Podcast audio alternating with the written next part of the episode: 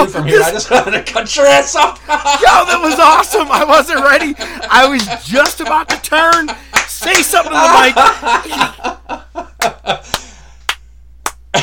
Look at, I told you I may need you to pick up the slack today because I'm feeling dehydrated, but I did not expect that at all. Wow, I'm happy with that. Good for you. Wow. That may be the first show you've ever introed. I know. Except the one that you seasons. this is episode 40 of of this one, and now all of a sudden you're like, I'll contribute I almost didn't do to it. the intro. that was great. All right, because I had nothing else other than I was. Never mind. I'll save it for another day. Here we go. Welcome to the Top of Wrestling Podcast. Here we are. I'm the professor. He's ODM. We are on iTunes, Spotify, Podbean, Amazon Music.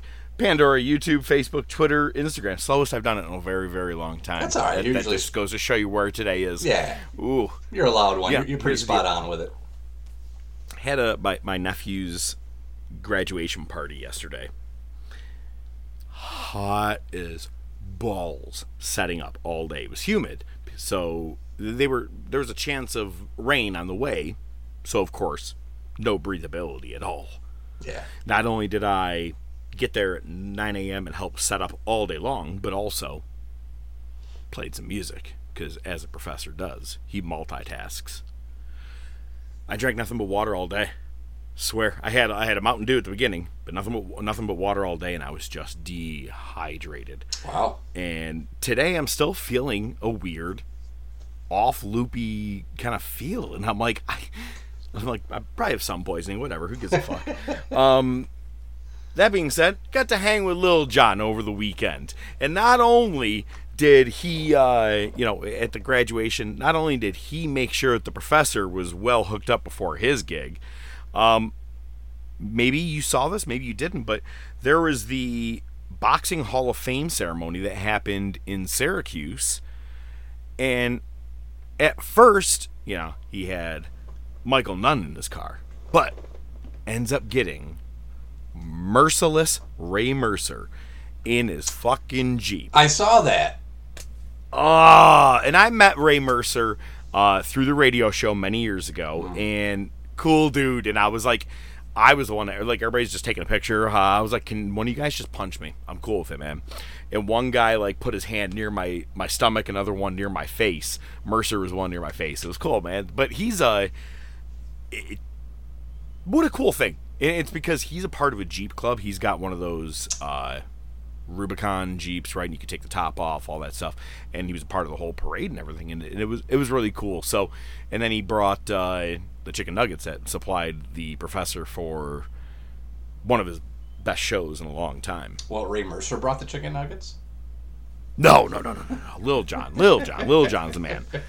Uh, it's funny because when he said Ray Mercer, this is a total sidestep, but I go, isn't that the dude that broke down in the ring crying? And I was like, no, okay, that was Oliver McCall. I had a second where I was like, is that Ray Mercer? I want to be like, yo, ask him what it was like to cry. No, never mind, wrong guy. uh, two things about this uh, this past weekend. One, my nephew is a very, very big fan of a very specific musician. And look at man, you know me. I'm a crowd pleaser. If you said Mrs. ODM wants to hear some Billy Joel, I'm gonna crank out some Billy Joel. Right. So my nephew is a very big. Uh, a lot of the kids are apparently these days uh, a fan of uh, Mi- Miss Taylor Swift. Oh God. She has a 10 minute song. She is the Bob Dylan of this era. She has a 10 minute song and not one goddamn lyric repeats itself. And I learned it from my nephew. Only nephew I did it. But the best part of the weekend, you ready? You ready? When he graduated, they played Macho Man's theme when he was on the way to the ring. Pomp and circumstance. Yeah, they typically play that. No, Macho Man's theme. Pomp and circumstance. Nope, Macho Man. I, Sucker. I swear to God, the first thing he's like, Ooh, is oh, tap my wife. I tap my wife. I go, it's Macho Man's theme. As they were coming down, she goes, she kinda just gave me a look like, will you stop for You're one fucking minute with wrestling? like, I was, but all I wanted to do when he came down, I wanted to be like, ooh, yes, my nephew, yeah, man. So, all right. done with the personal shit. Let's get into some wrestling. kind of had some wrestling into it, plus Little John. All right, this week we got news. We got bringing it to the table. We got this day in history. We got Monday Night Wars with a pay per view, The Great American Bash 1998, which had some ups, lots of downs. We're gonna break it all down, but all right, man. Oh, we also have a movie of the week that to me, last week after we stopped recording, the next day, we had a apocalyptic feel going here in upstate New York. Yeah, it And it, to me made me transition to this movie and we'll we'll get into that one later. But let's talk about the news. Take it away. Well, if we're not talking about somebody, uh, or if we're not talking about CM Punk news, we're talking about somebody dying. So we're not necessarily talking about CM Punk, so let's talk about somebody dying. Uh, one of the most iconic heel figures in the WWF, Iron Sheik, passes away.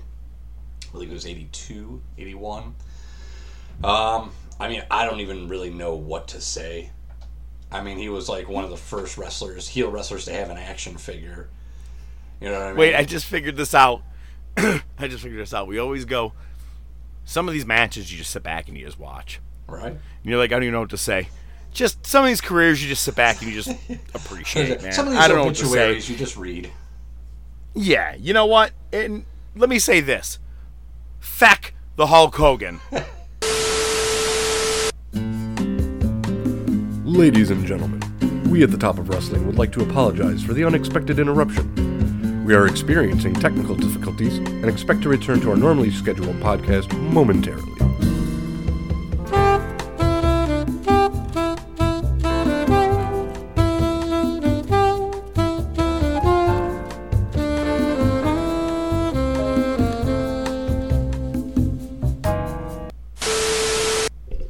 Just to make sure we're keeping with continuity. Do you are, is your mic farther from you than normal? Because I feel like you're echoey or farther. What happened? My mic's not plugged in. I'm using the mic on the laptop. What is this fucking amateur hour over here? I didn't have a meeting today. That's all right. Let's start it over. That's all right. But I I can hear you. I've I been hearing hear you the now. whole time. I plugged in my microphone, and, and apparently Google Meet's just like, yeah, fuck you. No, we're going to change your uh, where you're hearing things. You're not going to hear it in your headphones anymore. Hmm. I'm sure. I'm sure this episode is gonna sound fucking great. I'm sure this is going to sound great. And my distinguished guest from the Middle East, he's from Persia, from Iran. He is Sheikh Al-Hani Khosrow Vaziri, the Iron Sheik.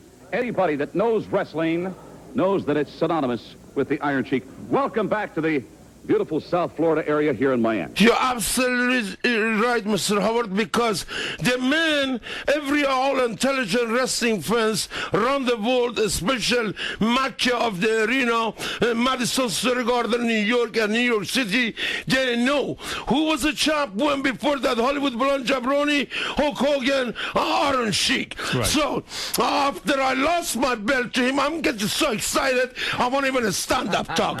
and after I, lost my belt to him, Mr. Howard, he come in the locker room. He said, Shiki baby, I love you. I owe you one. And after that, he, he never returned my call back.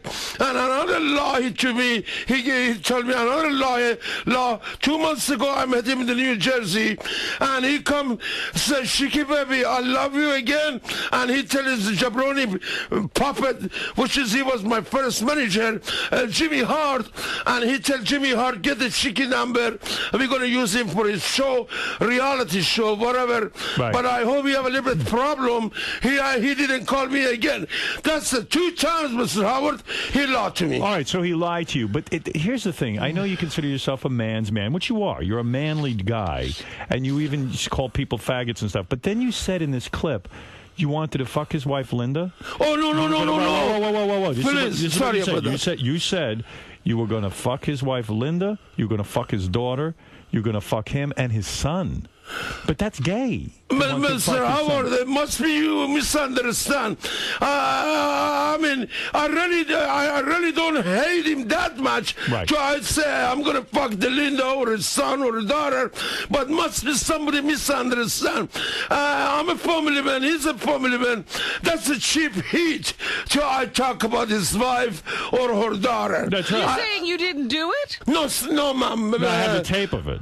I played it today. Is that right? Yeah. But must be somebody, must be with somebody else. But, but, uh, You uh, I were mean, for the sheik? And that jabroni, Brian Blair. Brian Blair, right. Brian Blair, you are another faggot son of a bitch, no good low life.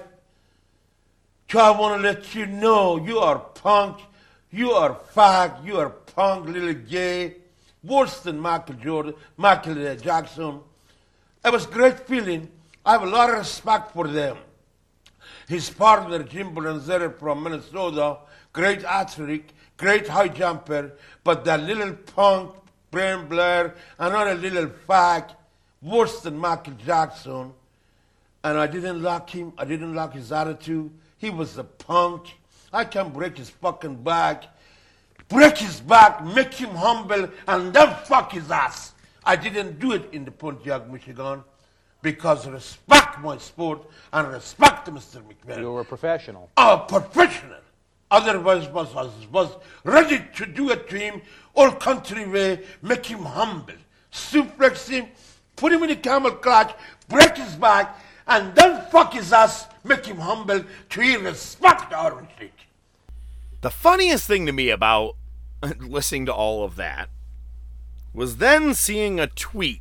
And you got a lot of tweets from people, uh, The Rock, a lot of people saying, you know, the Sheik is an icon, Hall of Famer, everybody, you know, men- mentioning their love for the Sheik. Then Hulk Hogan does a tweet. Nobody stretched me more than him, and one of my toughest opponents ever. And I was like, oh, cool, we can file this under the Jim Cornette Lies episode.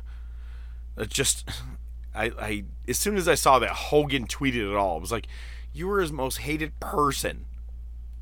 But, whatever. Fucking Hogan.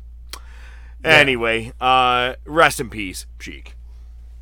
Yeah, I, I there's Now- there's again. Oh, go it- ahead, it- yes. it- it's hard to it's hard to to really quantify without going into a fucking history lesson with this guy. If you know, you know. Um, there's a lot more I wanted to say, but I'll save it for uh, the table. That's fair. Now, this past weekend, on Friday night, Impact Wrestling was not messing around with Against All Odds. I texted this to you, and I mean it.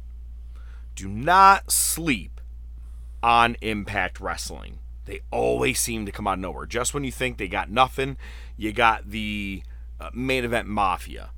They go away a little bit. You got the Broken Hardy saga. You come back a little bit, and, and every year we get something that's they, they keep themselves going. And this pay per view I thought was great. So Chris Sabin wins the X Division Championship at record breaking number nine, I believe, defeating Trey Miguel. Now, the main event match of Against All Odds is Alex Shelley, his tag team partner in the Motor City Machine Guns, against Steve Macklin. As soon as Chris Sabin wins, you're like, well, that just killed every bit of the hope of Alex winning tonight. You know, there's no way they're doing that. So we go on to a couple other matches. Trinity is in a uh, a tag team match. Her first big pay per view match is a tag team one. Uh, I gotta say, there is someone in Impact Wrestling. Her name is Tara Rising. I just need you to know that. R I S I N G. No, no relation to Paul Levesque. but just ran. I was like, okay, well, if you want to play off that, good for you. Yeah, that's uh, clever, clever. I'm glad you said that wording. Clever. You gotta listen to this. Now, I'm not gonna have all eight members in my uh, chamber right now for this match, but you have your you have Bully Ray, Nick Aldis, Moose, several big name talent, right? They do a four versus four match. First pinfall, after the team wins, the team that wins, it now goes to a four way match into an elimination. And the winner became your number one contender, which was Nick Aldis. What a concept. You had guys who shouldn't be tagging with each other. There was heels and faces on both teams. You could see the tension, but they're like, "Look, at we got to do this, or else eh, you can't get to the world championship." God damn, what a concept! They called it the eight four one number one contenders match. That's uh you know, I typically like to shit on anything that I can, especially when it's impact, but I don't know that I've ever heard that and like I think you nailed it. uh, The tension, it's almost like a Survivor series thing. Uh, but with a Yeah. bigger reward. Oh my god, it was phenomenal. I it was really cool, and I was even happier to see that Nick Aldis was your number one contender because now he is going to be challenging at the next pay per view the winner of that main event match. I didn't think they were doing it, man. Especially, I watched the match. I did not think after so many different attempts uh, at finishing moves, I just thought that Steve Macklin was going to retain and they pulled it off. They gave Alex Shelley the Impact World Championship. Both Motor City Machine Guns have been multiple time tag team champions, multiple time X Division champions, and they both have officially been world champions in Impact. To me, it's the Briscoes to the Ring of Honor. You know, it- Yeah. it's it, they, I've seen them in other places, but they shine their best in Impact, and I'm extremely happy that they did this. I wasn't ready for it. The crowd was not ready for it. The pop was unbelievable. And the pay per view closes out with your two new singles champions in Motor City Machine Guns. Yeah, I know, right? I liked it. it was it's funny because I uh, I was on social media. I don't remember which one, but I remember seeing Chris Sabin wins X Division title, X Alex Shelley New World know, Heavyweight Champion. And I was like, well, that's weird. I'm like, I almost like because I had to do a double take because you know I know more about them from talking with you than from watching them. You know, but Sure. at first I'm like, they're tag they're tag team partners, aren't they? I'm like, that's fucked up. So yeah, I mean, it seems pretty interesting. It kind of makes you wonder: Is Alex Shelley going to be an intern or not intern, but a transitional champ to get it to all this? I would say so. I mean, Sabin was. He held. He beat Bully Ray, and I think he may even dropped it right back to Bully Ray, if I'm not mistaken. Um. So, not only did that pay per view happen that night, but we also had what was called All Together Again. All Japan Pro Wrestling, Pro Wrestling Noah, and New Japan Pro Wrestling came together and did what was called All Together Again. And it was their first time being all together since 2019. Hmm. Pandemic, of course. this pay per view was way cooler than I anticipated it to be. You had world champions tagging with world champions or versus your number one contenders, but in all three promotions.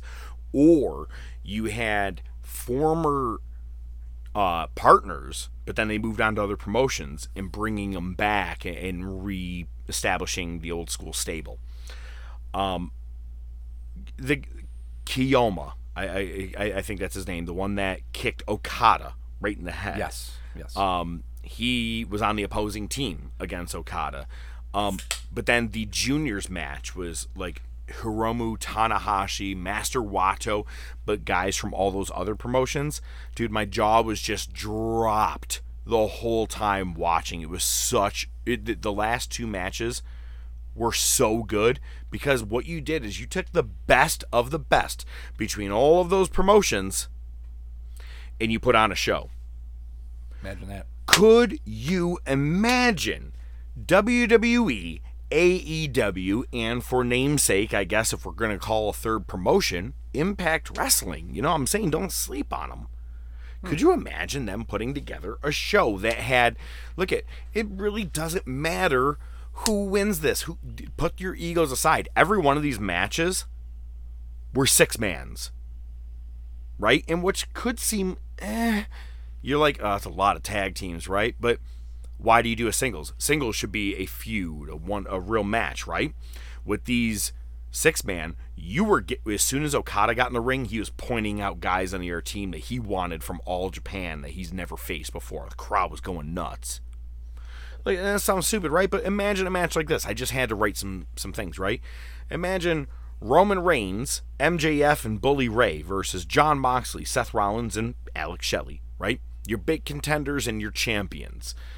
Britt Baker, Deonna Purrazzo, and Bayley versus Becky Lynch, uh, Trinity, and Saraya. I'm just saying, taking people from all different promotions coming together, it's not about you. It's about the fans. Yeah.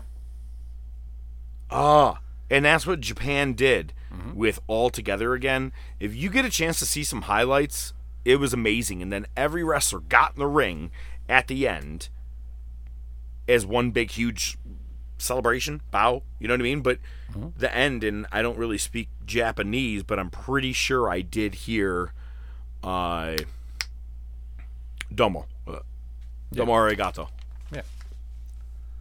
Oh, thank you. So, well, thank you. I had other matches listed out, but I'll leave them alone. But anyway, man, I'm just saying it was a really cool thing to see them put together.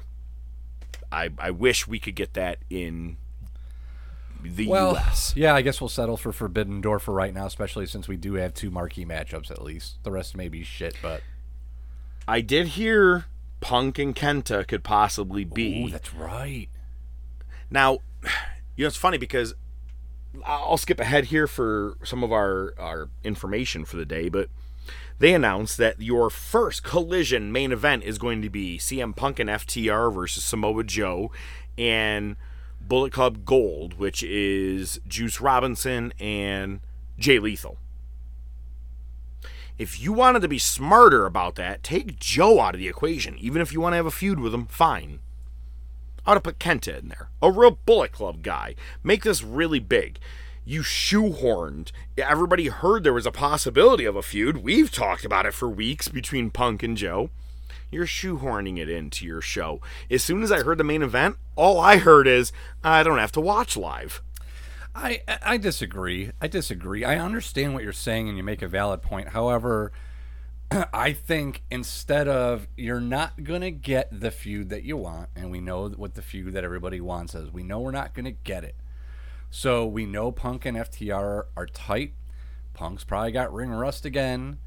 Fucking you can set up a nice feud because we talked about a feud between Bullet Club Gold and FTR and how that has potential.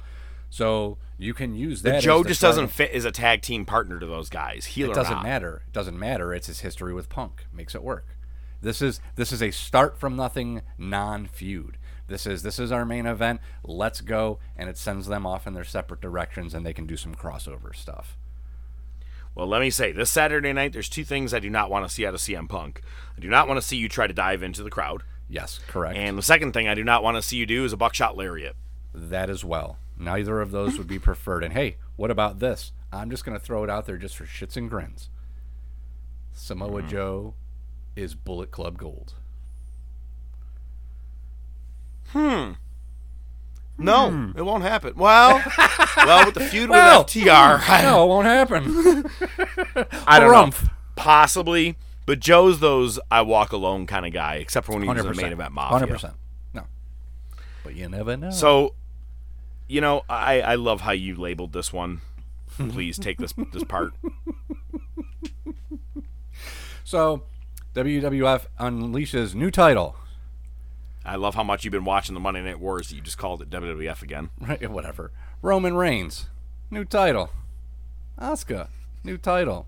Is Oprah in charge of the fucking titles at WWE? You get a title. You get a new title. You get a. The new tag titles have to be coming soon. Everybody gets a new title. Everybody, look under your chair. Austin Theory gets a U.S. ti- U.S. title. It'd be great. After the Money in the Bank happens, you pull it down, you sit down, you put it under your chair. Bam, different kind of briefcase. There you go. It's funny because they all look the exact same. Oh, they're doing the same Obviously, thing over it's again. just- they're doing the same thing again. Just where- the big W. Yep. Yep. And it's funny because as soon as Asuka got it, of course, you know, here comes Charlotte Flair. You know, I always defended the the the, lo- the, the, the look of the belt, but yeah, I mean, it's now it's to the point where it's like, why don't you just like drop loads from the ceiling in the shape of your logo on people? WWE on your face. stings the eye. But speaking of championships, one they haven't changed yet is Gunther's championship. He's still keeping the. I still don't even like this. It's been around for probably five fucking years, and I do not like the Intercontinental Championship. I still years. cannot get on board with it. Yeah, I, I liked it at first, but it is. It's just But- generic. Yeah, and he's passed one year as your champion. Sweet. Look at everybody can say what they want. It's funny, like you know, the Keith Lee. Everybody's like, "Oh, poor Keith Lee, poor Keith Lee," because he had to change his name to Bearcat, and then to the He's black. Gunther thing, right? Walter to yeah, yeah, I got it. Uh, Walter to Gunther. Um, fuck, you threw me off. So anyway, with that, Gunther, Walter, Wunther, whatever you want to call him, this dude it's like, look at whatever you're gonna do with me, do it right or I walk. I can't say that's the right thing that what's really happening, but tell me a title reign that has been less than a year. He dominated with the Intercontinental, or I'm sorry, where he's dominated with the Intercontinental Championship still right now, but he had the NXT title for a very long time. In Progress Wrestling, he he held the championship for over a year. I'm it's good for him. Some guys are built for that position. I mean, they got to pull the trigger on this dude soon. Can't keep him with the IC title forever. man, if you want to make me happy with that new world championship that Rollins is holding, let Gunther beat, beat him. Let him, but I'm saying do it like in the next two months. That just would be do good. it and let him. It just drop the Intercontinental Championship. Who cares? Yeah, that's kind of what I was working towards. Uh, he uh, he is a working champ, not just because he is the IC title. The dude will wrestle every fucking week. I don't doubt that for Yeah. one second. Did you see that Twitter picture he put out for his one year anniversary? It said like Smoking a cigar, wasn't he? he's he's like on a balcony of some beautiful resort. The, the scenery is gorgeous. He's in a bathrobe, smoking a cigar, drinking a mimosa. I'm guessing it's a mimosa. Might just be orange juice. But He's not a drinker. These guys nowadays, they don't pop pills. They play video games. listen, I think I the think old school Gunther will have say. a mimosa. Um, you and I talked about a little bit about Dark Side of the Ring. They're closing the season with Marty Jannetty, and I got to be honest with you, I just can't wait for that. I'm just like, it's funny because if you go back in time, I was a Marty Jannetty fan over Shawn. I didn't like Shawn Yeah, I think I when I he kind of agree kicked. with you. I, I I didn't mind the heel version, but I took Marty in the split. right. Well, you picked wrong. So you know, yeah, no shit. Uh, I, I chose crackhead Bob. Uh, but that being said, it was hysterical because last week you texted me and you're like, "I'm finally watching." Uh, Sunny and Chris for the Dark Side of the Ring, and you said everyone is onion crying. Is that what you said? Or crying Uh, onions? chopping onions. chopping onions. Okay. Um. Not I. Ne- I didn't really. I, I understood the phrasing. I, I I never really heard it all too much, but I knew what you meant. And I said, "Everybody's crying." I go, "Over what?" And you wrote back, "Sunny's spectacular vag," and I lost it, dude. And you said, "Obviously, Chris," and it was just hysterical. Made my day. I figured you pop for it. Um, just so yeah, yeah, we have a new Dark Side of the Rings that's coming out. You just you know keep on them. you watch, Marty's uh, coming soon at the Did you end watch of the the. Magnum TA one? Have not yet. Pretty good. Pretty good. Yeah. Nah, I was still crying over Sunny. Yeah, I'm sure every week. You know, or, uh, you know, out of, Poached the, side down. out of the out of the 836 uh, hours of wrestling we're watching just this year alone, um, you know, yeah, at least get to see that spectacular vag every once in a while. Speaking of things not making it, um, did you see that the Young Rock was canceled after only three seasons? Yeah, what a tough uh, knock life it is. Uh, he lost like 800 million in the fucking XFL. Young Rock is canceled, and he's probably got enough money to live four more lifetimes. But is this considered somewhat of a rock bottom? Ba-dam, bam, ba-dam, bam. Saw it already. I know. Ba-dum-bum-ba-dum-bum. Stole it. Okay. Uh, I do want to get into a little bit of New Japan here. They have their G1 Climax 33, the 33rd uh, annual version of this, and and they change things up yet again. Every year it has a couple more participants. This year we have four brackets. It used to be just two brackets with like 10 guys apiece, and now it's really expanded. But this year they have changed things up a little bit. So, with each block, you're going to have eight guys. And they're going to do their round robin tournament with each other. Everybody's going to face each other. And the top two highest in points are going to move on to an eight man elimination tournament to really define who is the true champion or G1 Climax winner. Um, and, and I'm going to blast through this, but I found some of these blocks to be very uh, purposely set up, if you will. So, block A, you got Sanada, who is your IWGP World Champion, Chase Owens of Bullet Club, Hikuleo, Ren Narita, Yoda Chijisu, Gabe Kidd, and Kaito Kayoma or Kai Kiyomiya. There he goes. Yeah. Kaito Kiyomiya is the guy who was in Pro Wrestling Noah as your world champion, kicked uh, Okada in the face. Why am I saying like things are purposely set up? Because well, you, uh, who's gonna make it towards your finals? There's no way we don't have a match between him and oh, look who's in Block B. Kazuchika Okada, Yoshihashi, Taichi, Kenta, Great-O-Khan, who is MJF's favorite wrestler in New Japan, by the way, because he's the most booed. Everybody doesn't like him, and he's like, I hate everybody in New Japan except Great-O-Khan. He's really good. good. Will Ospreay, Tongaloa, and El Fantasmo.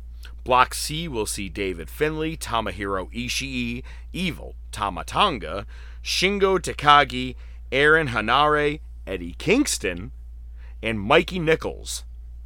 In Block D, we'll have Hiroshi Tanahashi, Tetsuya Naito, Hiroki Goto, Zack Sabre Jr. Uh, sorry, Zack Sabre Jr., Toru Yano, Jeff Cobb, Shane Haste, and Alex Coughlin. So again, out of that, we will end up getting a eight-man tournament, and that will be done in nightly form. So the quarterfinals will be done one night, all semifinals done one night, and then the finals at the end. I like this. I, I'm I'm okay with a change up with your tournaments. It kind of keeps it from being stale. We've seen some great G1 climax matches. I mean, we always talk about the 2018, I think it was the or 2017. The Kenny Omega run was just sick in the year after. So this I, I'm okay with. I wouldn't mind seeing you know, you have your round robin, but then you get to fight the other guys in the other one too to prove that you are the best out of everybody. This is yeah, I, I, I like this setup. The G1 Climax is kind of like the 24 hour at Le Mans, which just finished, by the way. but I mean, it's kind of like this. It, it's a spectacle. It's a big deal. It's the Royal Rumble on steroids. It's Yep. It really is Well- something. It's a chance to showcase everybody. Well, it's kind of more like King of the Ring on steroids too. like everybody's gonna fight whatever. everybody. Oh, piss off! but that being said, to make this even more impactful, all uh, regular round robin matches have been cut from 30 minute time limits to 20 minute time limit. Oh, okay. They're trying to make it more like it's a, a impact, eh, but it's also a race to get your points. Yeah, it's a race, and maybe you'll get ties. It's I'm, I'm I'd all almost for do it. 10 I'm minute excited about matches. this. I, yeah, based on that, I'd almost do 10 minute matches. Mm, Save the big matches New for Japan. the tournament. It's new. Fair Japan. enough. Yeah, you know. Well, speaking of people getting it wrong, let's talk about last week here in the U.S. Um, uh, look at on Raw, Seth Rollins had his very first defense, and it was against Damian Priest. What I found very interesting is that there's already a rift now between Finn Balor and Damian Priest. Finn tried to get involved, but when they went off air, Rollins had said, Someone's got to come out here and shake my hand. Ring now. I, you know, I, of all the impressions I can do, that's the only one. Uh, and off air, Damian Priest does come out and shake Seth Rollins' hand. Oh. So could we get a split with Judgment Day? We'll find out. But the next night on NXT, so I don't know if, you know, Kayfabe Pal when we're recording, Bron Breakker challenged Seth Rollins for said championship. So we could have that on Monday Night Raw as well. You know, I saw that and I thought, you know, they didn't call Bron up. They didn't call Bron up. He lost the title. He did challenge for a rematch, didn't get it back. What if this is your way to get Bron to the main roster and just put the fucking title on him? It would be one of the biggest upsets in history. It'd be pretty But, big. Oh my god, you just made me want to watch Raw tonight. That's amazing, and I didn't want to watch it. I'll still watch the That's highlights. two things I've But- called today, and, and I've got more. Actually, no, I don't. think I Okay, all right. Oh, look at you bringing stuff to the table besides uh, technical difficulties. So, How am I sounding? Okay. All right. hey, right, you're all right, right. I mean, I, I can hear you, and that's the issue. I can so, look at you. this past Wednesday, Dynamite had a big meh to it to me. Yeah. I was okay with whatever. But Adam Cole and MJF, their promo, a good 15 minute. It reminded me of Punk and MJF, obviously. It's just Yeah. that perfect back and forth. And it's funny because Adam Cole said the same shit to MJF. Wow, man. Like, he didn't use the exact wording that Punk did, but Hmm. you're just using low hanging fruit. Ooh, you went after my wife. Ooh, but things yeah, like that. but- It, But MJF did the same thing. You know, he did the same thing. He was just calling out the blatantly obvious that everybody else already talks about. You know what I mean? Well, okay, fair enough. That is true. Talked about his size, which is I loved I mean, I shit, loved how it. many times have we all laughed about like you see pictures of him being Stop held going. like a baby? Stop going to the tanning booth. Stop going outside. Stop going to the gym. Dude, we're bigger than him. Well, eh, I am. Anyway, uh, no, it, it was really good. I did think it was great that during the middle of the, the middle of the promo, you know, you like to keep signs for Monday Night Wars, and I got one for this past week that I hope we're going to be talking about. But the best sign that I have seen in a long time on live TV was during the middle of this segment. My wife thinks I'm at Bible study. God, that was awesome. I laughed hard at that. Um, but it was great because MJF stole Cole's They Ring the Freaking Bell. But then he said, I'm better than you. Or Cole says to MJF, I'm better you than you. And they know it. And I was like, okay, I'm sold. I'm in. Uh, goading him into the match was great Oh, it was fantastic. in that exact moment, I said, when Tony started telling the main event match for Collision, I go, "Oh, do Adam Cole MJF, do it right away. It, that's that would be the way to go for it. You don't have a pay per view anytime soon. You can't do it at Forbidden Door. You could, but do you want Why? to? Yeah. Do it." And then they named that, and I was like, "Oh, you just killed all steam." I'm like, "You just had me jacked up from this right here." Oh wow. It, Oh wow! Oh, Owen Wilson makes his return this week. Yeah. Wow, an ashtray. Yeah, it's a waste. It's a waste. You could turn this into a decent feud. Why are you just fucking? All right, we're gonna have a, we're gonna have a title match next week. Why? You had one promo against each other. You're really gonna put the fucking? I would have. You know, I, I would have taken it. Eh. Well, hey, that's just me and you, okay?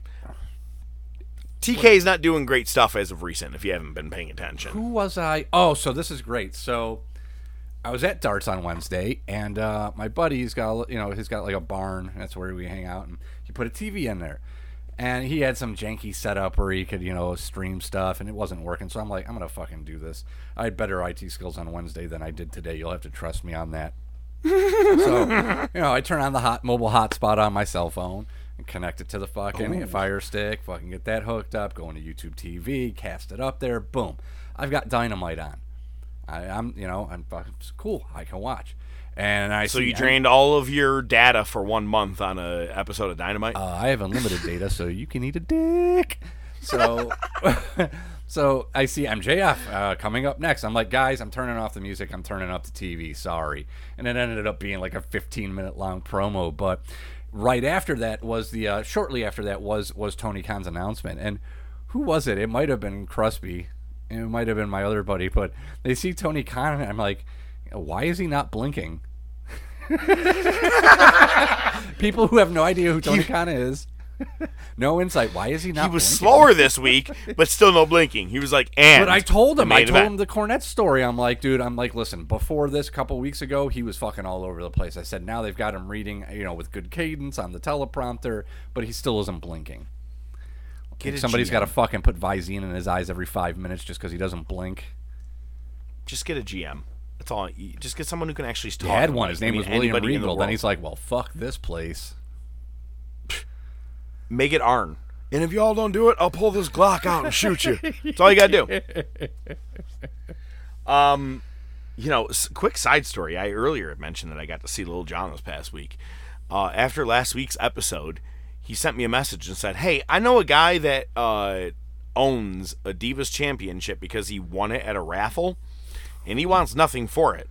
Would you want to ship it to that boy?" I go, "Not even worth the fucking postage. I'm No, good, man. not. Thanks." Send it to me, though. Oh, okay. All right. Well, there you go. Just send it to Joe's address. Hey, look at. Let's talk about SmackDown this past weekend or this past week. All right. Just when you think the bloodline is about to peak, I just think they get better and better and better. They have been. It's two years strong, man. That they are the best stable, best storyline going. They are making stars out of it. You made Sami Zayn. I'm not saying you're making Kevin Owens, but you're putting him in the mix. You put Matt Riddle in the mix. You're putting all these guys in the mix against Roman. Um, and Jay, look at I said Solo should be the champion. I don't know. Now I almost want Jay to win the world championship, to be honest with you, because it would be the most full circle storyline thing I've ever seen. He was the first one against the tribal chief all the way back at Hell in a Cell 2020. Yeah, 100%. Still hasn't Now- made up his mind. It, well, so this past week in the opening, Paul Heyman is in the ring and telling Jay, Do you know what Jimmy fears about you, Jay? Is Roman knows that you're the next tribal chief. You're the next in line to be the tribal chief. And tonight makes the difference because you're going to become the U.S. champion against Austin Theory and you're going to mark your way through and feeding him a lot of bullshit. Man, Heyman is still at his best. Mm-hmm. He is still great. He's manipulative. He is just perfect. I nobody could be a better manager than Paul Heyman for the Bloodline. It, it whoever's idea it was. I'm so glad that pairing happened. I got to be honest, man. If you did this just right, Jimmy could be your next. Or I'm sorry, not Jimmy. Jay could be your next big face. You did it with Sammy. There's no way you can't do it with Jay if you keep this formula going. I think we talked about it last week or two weeks ago. That Jay, main event Jay, he's the one. Yeah. Yeah. maybe splitting them up may not be the best idea, but you'd at least get something out of Jay. Yeah, you don't have to keep them permanently apart. You know, that's okay. It's not the Rockers. Uh, Sami Zayn ends up talking to Jay backstage and telling him, you know, I had a great time, and he, and it was funny. He's like, I love doing all the, the our our our uh, handshakes, our dances, trying to make you laugh. And Jay was already laughing as soon as Sammy started doing his little dance. You know, it's and he, and he goes, but you got to understand that you know you're being manipulated, going through the whole thing, and Paul ends up telling Jay, by the way, I need your passport and I need your suit measurements. And I was like, well, I don't think he has a passport anymore. uh, no, but he goes for Money in the Bank. Roman wants you to be there for sure. You and Solo in his corner. Didn't say Jimmy. Uh, and he said, and next week we have three things we're going to be celebrating. Roman Reigns will be here, which is an obvious thing. That's what we have to celebrate, which is hysterical. Uh, you becoming the U.S. champion, and Roman Reigns acknowledging you as the next tribal chief. And Jay is only half buying it, and he tells Paul, he goes, "You know, with if that's what you're saying, is if I'm in, you know you're out." I was like, God damn it, just keeps getting better. Like, I can't not watch this show. SmackDown is the only thing that is well worth watching if you want to watch a good soap opera. Um, Austin Theory apparently has Pretty Deadly from NXT. They are his lackeys now. They come in and join in to try and break up the match. And so Jimmy gets involved. But as soon as Jimmy gets in the ring, Solo's like, I owe this motherfucker. Hmm. Solo goes to give him a spike, and Jay stops the spike just like he did to Sammy that time. But Jimmy was like, I got you, little brother. And he goes to hit Solo with a super kick and pops Jay in the mouth. And now Jay doesn't know if he trusts Jimmy. And they go off air with all the the unanswered questions. The best part is, if you haven't noticed lately, Paul likes to keep grabbing his phone, putting it to his face, and going, "Call Roman Reigns," and, and he does it a lot. And he did it at the ah. very end in the episode after Jay walks by near the mic while Solo stand next to him in the entranceway. Fucking easily, we'll say nine thousand people near them. Call Roman Reigns. I go, all right. Even it's bullshit on why you're doing it, but that was funny. Excellent way to end the episode. It was great, dude. I want Jay to become the champion. Jay or Solo, one of those guys have got to become the champion. It's probably gonna be Jimmy by my luck, to be honest. I know, right? Actually, it probably would be. That's a that's a WWE thing. Um, you messaged me the other night. Yo, we're gonna be getting Cody Rhodes and Brandi versus probably Dom and Rhea. And now we're getting the challenge was laid down. Uh, it's worse than I thought it was. Mark Briscoe and Papa Briscoe, which Papa Briscoe was involved in a lot of Ring of Honor stuff. Mm-hmm. I'm okay with it. But I'm going to start this lineup again because I want you to hear this. Mark Briscoe and Papa Gr- Briscoe tag teaming with Aubrey Edwards, taking on Jay Lethal and the Jarretts. And not Jerry, we're talking about Karen. Yeah. Yeah. I don't know what to make of this. I don't. I'm not even going to talk about it. I, I'm. act- You know what? Fuck it. Let's just go to the table. Just bring it, bitch! Oh my god! Have you ever heard of a show called I Think You Should Leave with Tim Robinson? No. Neither have I. But apparently I should watch it. Uh this you know when you're on Facebook and the algorithm. You know what an algorithm, right? It's this guy, Al Gore.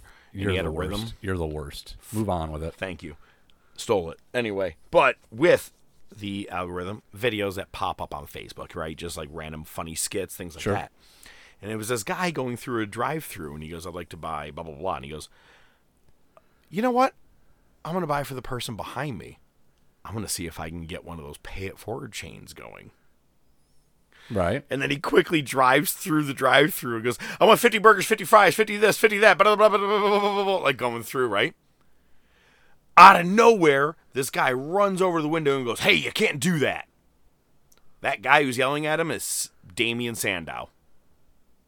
Does a quick little cameo. He's not being Damien Sandow, he's just being a, a regular person yelling at him. Right just popped up out of nowhere, and I go, "Holy shit, Damien Sandow!" Probably a wrestling algorithm is likely what this was. Um, but it's called. Uh, let me double check this again. I think you should leave with Tim Robinson. It seems to be like a skit show. Who's Tim Uh, Robinson? it, it- I don't fucking know, man. I'm Oh, some okay. guy, and that, I think he was the lead guy. He's the guy. It was like if it was a Key and Peele episode, Ah. it was Key or Peele in the main part. Oh, I That's what this was. Balake. And Damien Sandow, yeah. Well, you just ruined us all. Tell me what you got to bring to the table, dude. That's what I'm good at. I the crumpling. I still have the slammy notes that I crumpled up. so one of the most epic things about uh, Iron Sheik over the last few years has been his Twitter game. I'm going to show you one of the most epic tweets. I'm going to read you some some of his tweets, but you familiar with that kid's? I'm gonna try not to interrupt and laugh. I'm just gonna let you hit him. Okay, here we go. You ever heard of the kid's cartoon Caillou? It's that little bald head kid that's always whining and shit. Mm-hmm. okay. Iron Sheik tweets, Caillou, you are punk, no good son of a bitch. You are lucky I don't find you and put you in camel clutch, break your fucking neck. You are the jabroni of the earth. I never respect you, low life, skinny garbage. Go fuck yourself, Caillou. By the way, none of these tweets have punctuation.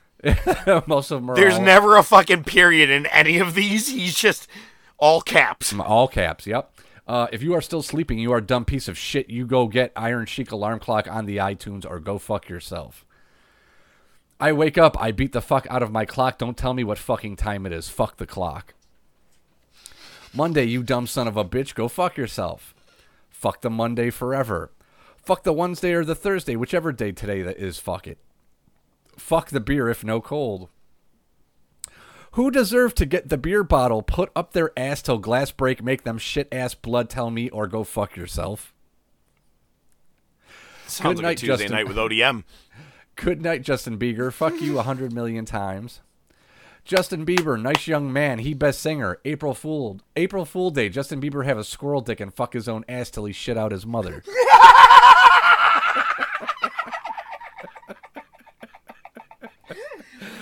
He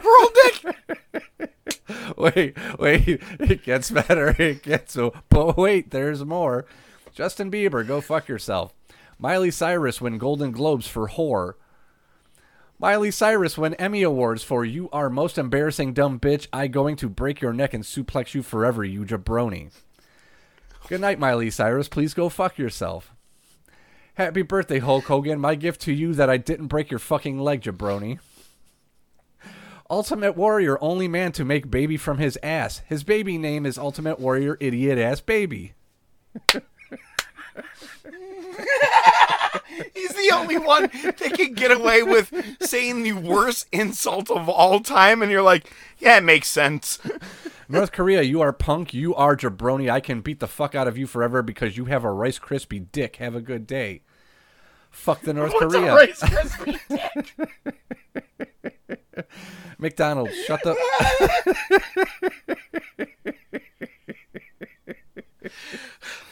Couple, Oh, I already missed this guy. couple more. McDonald's, shut the fuck up. People shit their pants when they eat your food.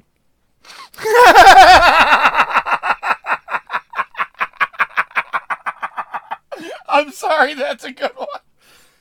Nicki Minaj and the Mariah Carey have a feud. They need to shut the fuck up because real feud is Sheik versus Sergeant Slaughter in boot camp match. And then I've got a link here. I'm not even gonna- just. We'll save time. I've got a link here. It's all tweets about music. It's it's just yeah. The, his Twitter game was a number one. He was top of the food chain.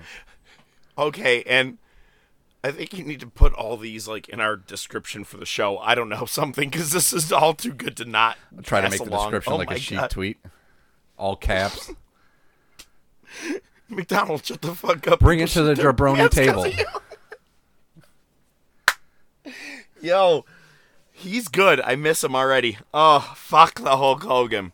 Justin Bieber has a squirrel dick. I want to know what a Rice Krispie dick is. I'm like, is it like all waffle shaped? Or, or hey, anyway, Who the fuck knows? you may or may not know this. This day in history, there is a guy. He was in uh, a little movie called Friday. He, uh, his name is Tiny Lister. You may know him as Debo. But on this day, he got in the mic and said his name was Zeus.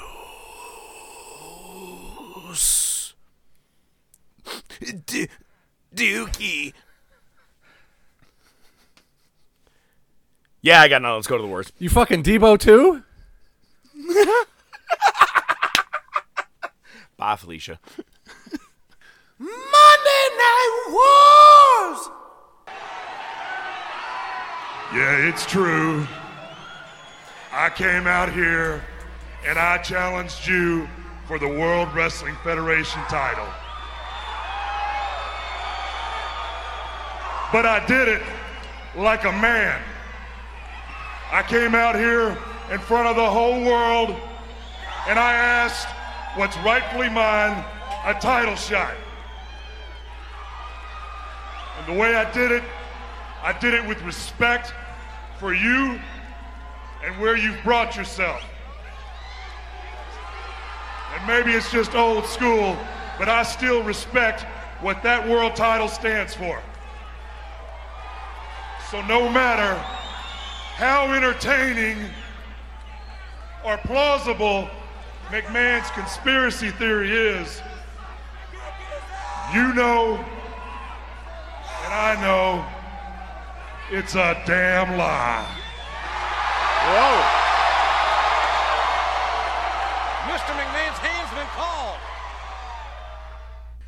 I said it a couple of weeks ago. When is the other shoe gonna drop? When is it happening? I don't trust him. You said it too. Welcome to the Great American Bash. 98 in Baltimore, Maryland. I almost got it out. so, Baltimore? Baltimore. Yeah, never heard that. You watch The Wire? No? Omar's coming. For real? You never watched Nope. The Wire? Bro, gotta check it Um, I was too busy watching. I think you should leave with Tim Robinson. Who the fuck is Tim Robinson?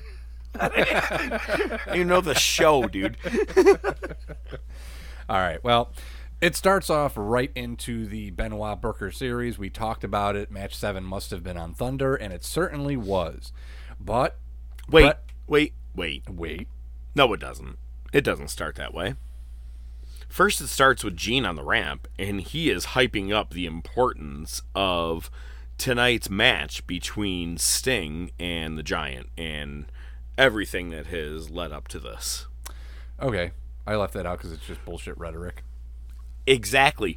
But I was like, after you have the welcome everybody, blah, blah, blah, you go to your announcer's booth, then we go to Gene, and then we go to the match. I was like, this isn't Nitro.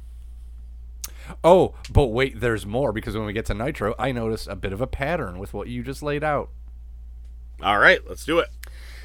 So there was a no decision on Thunder. Bret attacked Booker with the chair. Uh, ref does a standing count. A standing count. Benoit stops him. Uh, tells him Bret interfered. Calls a DQ. Booker's the winner. Uh, but later in the night, Booker says, "I don't want it to end that way." So pay per view starts off. Booker T. Benoit match eight. Winner will face Fit Finlay later in the evening. Match eight out of seven. Out of seven, not fucking bad, not fucking bad, uh, dude. This is uh, uh, we've talked about it fucking every single time they have a pay per view. For the most part, opening matches always fucking solid. No exception here. Some matches you just watch. Uh, Booker wins. Uh, You know, Booker wins. He's going to face Finlay later. What I really loved about this match, to me, we talk about in ring storytelling. This was a prime example of in ring storytelling. with the whole series. Everything that like uh, body injuries and everything that's happened throughout the whole series, certain things that have worked. I mean, it's I watched almost every match. Thunder was the hinder to me, but Sure. uh, but man, yeah, every one of them was a banger. And this one, probably the best of them. Yeah, yeah, they saved it. They pulled out all the stops. This, was- this went long. They had time. Uh, the crowd was up. The crowd was up the whole Yeah. time. Yeah, just fucking great way to start off the pay per view. They could have just went right into the goddamn match, but no.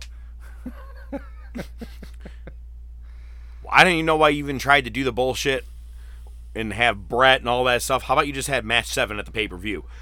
Done. Imagine that. Just concepts, you know. Anyway, you get Saturn versus Kanyon, who is announced as formerly known as Mortis.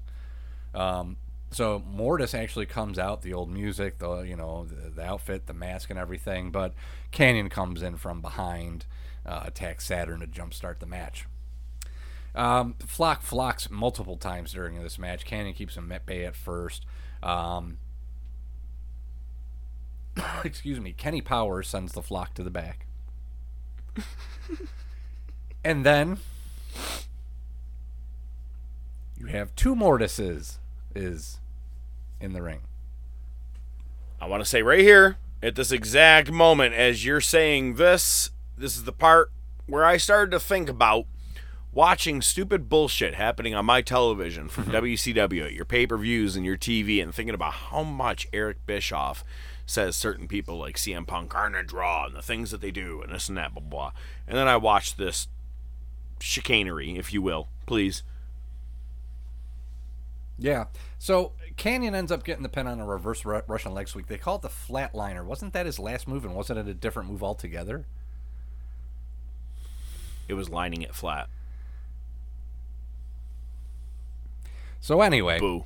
One of the Mortises, you know, takes Kanyon by the hand, raises his hand like, "Hey, you won," and then hits the even flow DDT. It's Raven. Uh, Raven runs down Saturn, you know, basically telling him he failed. Uh, the flock returns and they flock on Saturn this time, but Saturn fights back, and it's uh, minus. I put minus the shenanigans. I didn't put chicanery, but I think those are interchangeable terms here. All that bullshit aside, this was a pretty solid match. This wasn't bad. It was all right. I'll give you all right. All right. All right. All right. All right. All right. Uh, we see Dean Malenko on from Thunder. He cuts a promo on Jericho and tells Dillon, "Listen, if vacating this title is going to give me a chance to face Jericho, I will." And here you go. He vacates the title. He's going to face Jericho at Great American Bash to, to crown a legit cruiserweight champion based on the conspiracy theory laid out. It's hilarious that there's a lot of crossover you're going to be noticing here. We'll cross. We'll, we'll, we'll talk about this because you notice, like right after they started this, they started doing the conspiracy theory against Austin on Raw. Mm. Same time. Oh, and Cage and Cage. Yeah. Yeah, and and uh, and approaches to the cage. Well, but we'll get there. Now, I so- will say this. They are putting this over the announcers on the way to the ring for Dean. They're like, this is unheard of. No one has ever dropped his title to prove that he is a champion to get the title back before. And it, it really, it's very, very true. I'd never seen this before, too. It yeah, was- I don't think I have. I'll fucking put it up so I just so I get different. another shot at him. So we get the match. Uh, you get some Jericho sucks chance. Uh, so Jericho actually gets the walls on, and they call it out. They go, "That's not the lion tamer." He goes, "That's more of a Boston crab." You know, so it's the first time we're really seeing the walls. Uh, Malenko makes it to the rope, uh, but Jericho thinks he got the submission win. He does get the lion tamer. Uh, he starts to get the lion tamer on, but it gets reversed into a clover leaf. Uh, Jericho does get to the ropes. He tells Malenko he's nothing, like his dead father. Malenko snaps and he uses a chair, and they fight off to the back. The bell rings. The Man, best I thought it was fucked up when you bring up my family into this episode, but or to this show. But man, my, my mother-in-law's watching. So this might be the greatest Chris Jericho thing that he's ever done. They fight off outside of the arena, like to the street, like there's just traffic. Jericho wanders into traffic. Now he did it in the crosswalk, so he was halfway Yep. smart about it. But like cars are stopping and like he's holding up his hands. He goes to the building across the street and just goes into that building, whatever it was. He just fucking goes into another building. I liked it. To be honest with you, like it was different from their normal uh Benoit Sullivan, let's go to the shitter. Right. Every Right. match. This one, like you said, walking into traffic, stopping traffic, legit traffic. Imagine. Only Bischoff would do that. Vince wouldn't have the balls No. to just go, yeah, fight in the middle of the street with no traffic. You bring them to the alley and stuff like that. This right here, or like AEW, well, let's do it in the flower bed right out front here. That's outside the arena. Could you imagine being in that building and seeing Chris Jericho just walking? Because you know he kayfabed it the entire time. Oh yeah, yeah. well, he came in with no shirt, some long pants, long hair, sweaty as fuck. Yeah, Probably no, you're gonna have some questions. Again, Everybody's out to get me. chicanery aside, aside, this was a pretty fucking good match as well. Not that we'd expect anything less from these two. So, hey, I'd say we're three for three.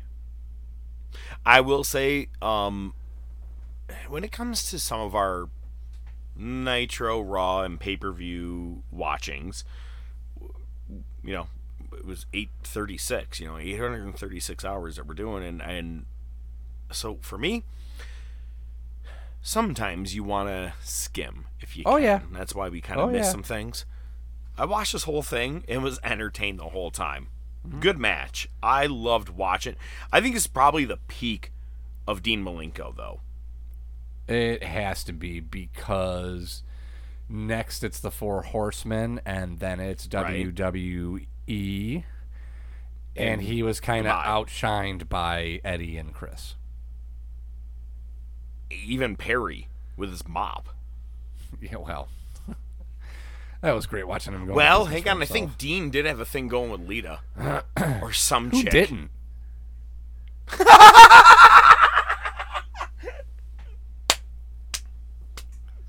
You realize you just you just kissed every wrestler on the roster.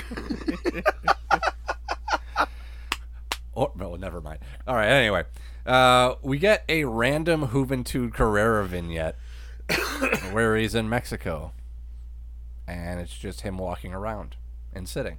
sitting on some steps, Yeah. and then sitting four steps higher than he was the, the before. transition, the, the transition, the fade away, and the yeah. okay. Well, I want you guys to imagine this, okay? Imagine being on the Rocky steps for a second. I'm just trying to have you imagine this promo. And you're Aztec only pyramid. really zooming in on like maybe 12 sets of steps.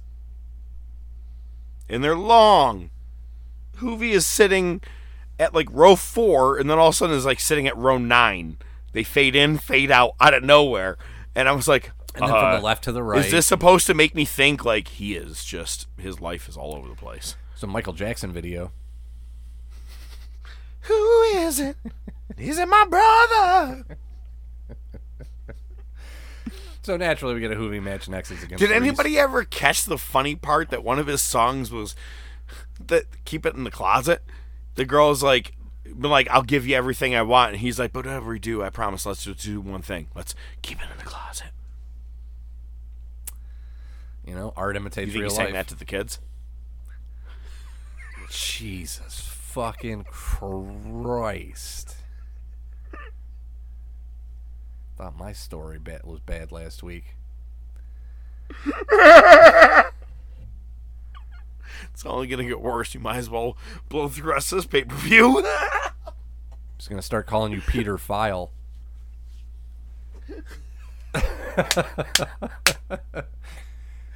oh, say pedophile. reference. Who's a pedophile? no, Peter File. Yeah, it sounds like pedophile. They say pedophile in America. yeah, that's the best. All right, I might as well say we're talking about uh, the the IT crowd, but that's the best part is that pedophile, and you've heard people say it probably in the British language, pedophile, pedophile, and the guy's name is Peter File. And then just Moss out of nowhere. You know they say pedophile in America. God, I love that show. All right, man. This Let's is the issue. uh, we're show. off the rails and we're running. Next, you get Juvi versus We Reese. get some more electrolytes going. This guy's coughing himself to death. I need electrolytes. We're both dying. Jeez. So, up next, the uh, the Nitro girls come out.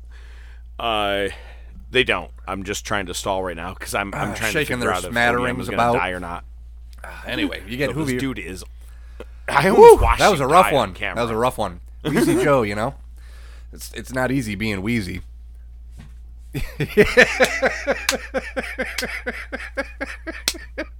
Episode name done. Done. Juvi versus Reese.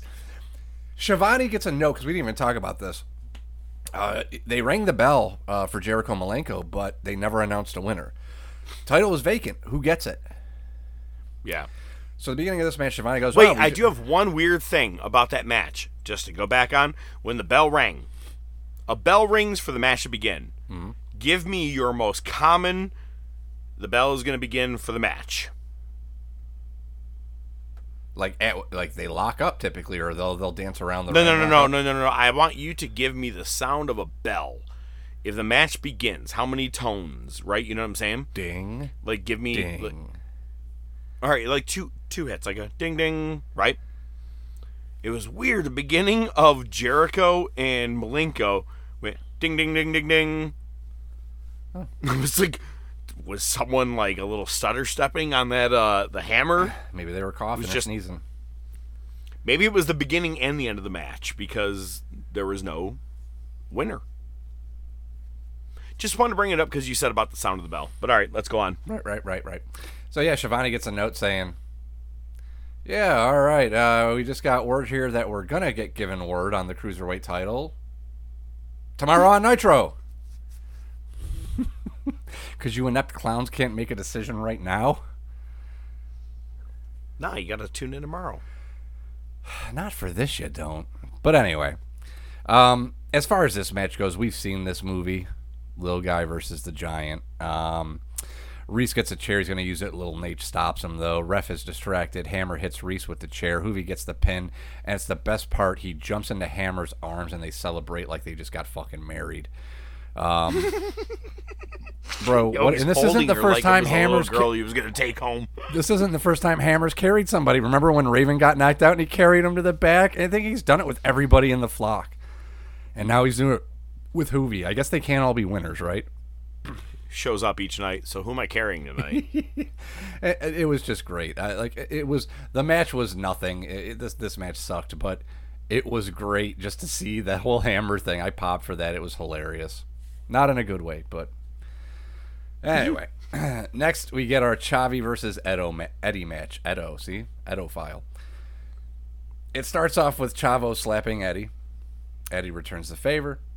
Uh, Eddie knocks Chavo off the top buckle, and it was fucked up. It looked really sketch because I don't know if this was a planned spot. I mean, they're both good workers, so maybe it was. But it looked like he was going to crotch himself on the rope, but he didn't. He pulled a Jeff Hardy and just kind of like bounced off all the ropes on the way to the mat. Again, He- and he didn't. It didn't look like a slip though.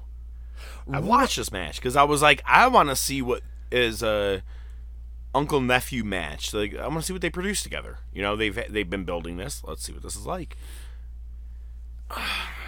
It's hard to say, but it almost felt like it was kind of a planned spot. I got to be honest with you. Yeah, it, it didn't look like a slip. It's just like he just missed the crotching and his foot got caught up and he fell. I don't know, um, but yeah, uh, dude, uh, It works. it worked, and this was a solid match. Um, you know, I I didn't watch a lot of his stuff in WWE, uh, but I mean, to me, this kind of seems like Chavo's peak. Unfortunately, um, No. no, No, no, better no. than WWE with Eddie. Oh, it's gonna get better in WCW first. Oh, Don't forget. well, I he's yeah, got I know. Pepe. Okay, yeah. Well, the beginning of his Pepe. upswing. Anyway, uh, Chavo He became an. ECW champion in WWE. Now, yes, it's the WWE ECW version, right? He did have that. He was a part of the La Familia with Edge and the Edgeheads with Vickie Guerrero. He was in that. Um, and I've, he even had a great feud. He was a Los Guerreros tag team champions with Eddie, and then the, that feud happened where right before Eddie became your world champion, he feuded with Chavo, um, and Chavo Classic. Chavo Senior comes back into the mix. All right, I stand corrected then. Don't you ever besmirch the name of Chavo Guerrero. Chavo, eat a dick. Anyway, he wins with a springboard uh, tornado DDT. Looked pretty nice. Upset, crowd popped. Uh, next, you get your Booker T versus Fit Finlay TV title match. I why they couldn't have just had the title match between Benoit and fucking Booker T, uh, but whatever. they tried the Tombstone reversal spot. Oh yeah, it was. It was worse than Taker and Reigns. That's saying a lot. Uh, Booker wins. New TV titles. yeah. Champion. New champ. New champ. Next, you get Konnan versus Goldberg. Um, so Hennig can't wrestle. They've elected Konnan to take his place. Hennig's not on crutches, but he has a slight limp. Uh, we asked about it last week as we said we wonder if uh, win number 100 was going to come at Thunder or they were going to save it for the pay per view. They saved it for the pay per view. He is still 99 and 0. It's a squash as you'd expect. He hits 100 and 0. You see Rude whispering to Hennig, uh, Hennig on the floor.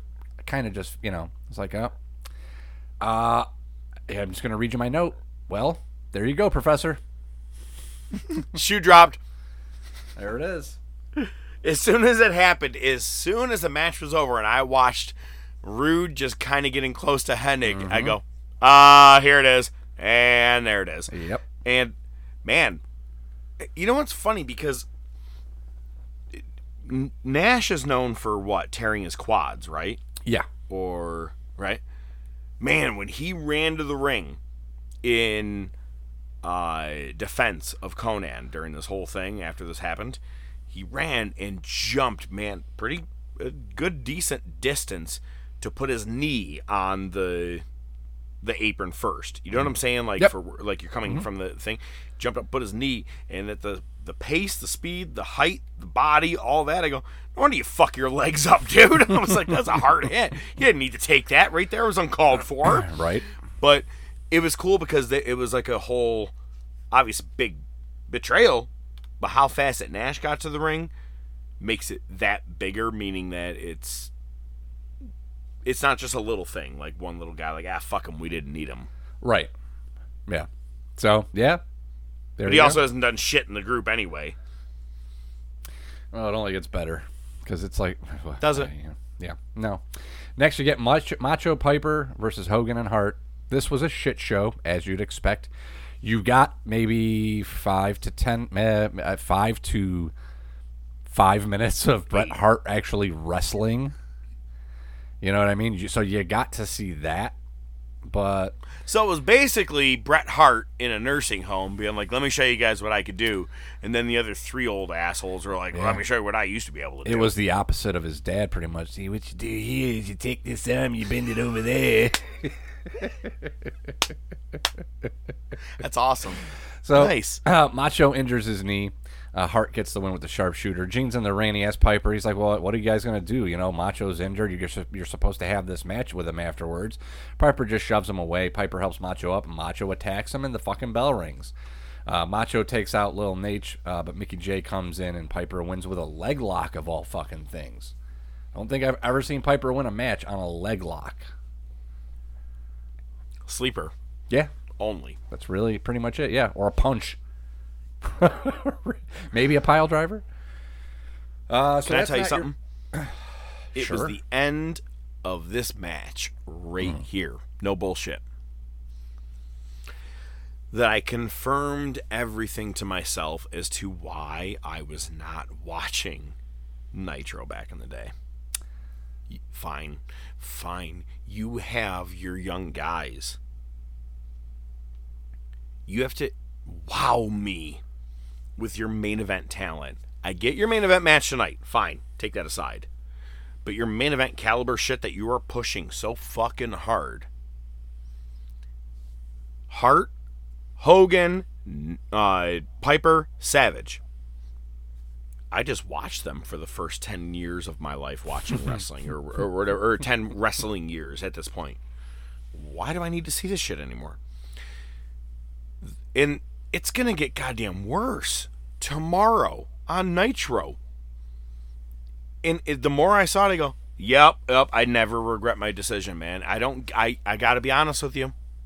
I do not get the overall lifetime fan appeal of WCW. It was just regurgitated WWF bullshit. Yeah, I like the uh, Minus Cruiserweight division. sure, I always liked like the early '90s WCW, like when they first took over the NWA. I'm only talking the wars. The Wars, I'm yeah. well, Only fuck, talking the the wars, wars. Yeah. The Wars, yeah. The Wars was uh, it definitely it centered more on uh, as much as I say I'm a WCW guy. It the Wars for me definitely was more focused on WWF at that time, just because you Yeah. had Austin. But but it's so weird because you got your 83 weeks jacking off over here, and I'm like, how? But whatever. hemorrhaging money. Eric probably owned like a bunch of different houses, or Ted Turner owned a bunch of different houses. He just kept turning a bunch of TVs on. All right, let's get into the main event, which actually I liked, I know why. especially with how this dude enters the ring. Go ahead. Giant versus Sting for the tag titles. Whoever wins will take both tag titles and, and uh, pick their own partner. So Giant comes out and he comes out to the fucking top of the ramp and he pulls out a bogey and he lights the fucking thing and he just smokes it on the way to the ring. Uh, did I not fucking call it, dude? I didn't realize I was that fucking close. I didn't realize they were gonna do it the day after he's fucking said it.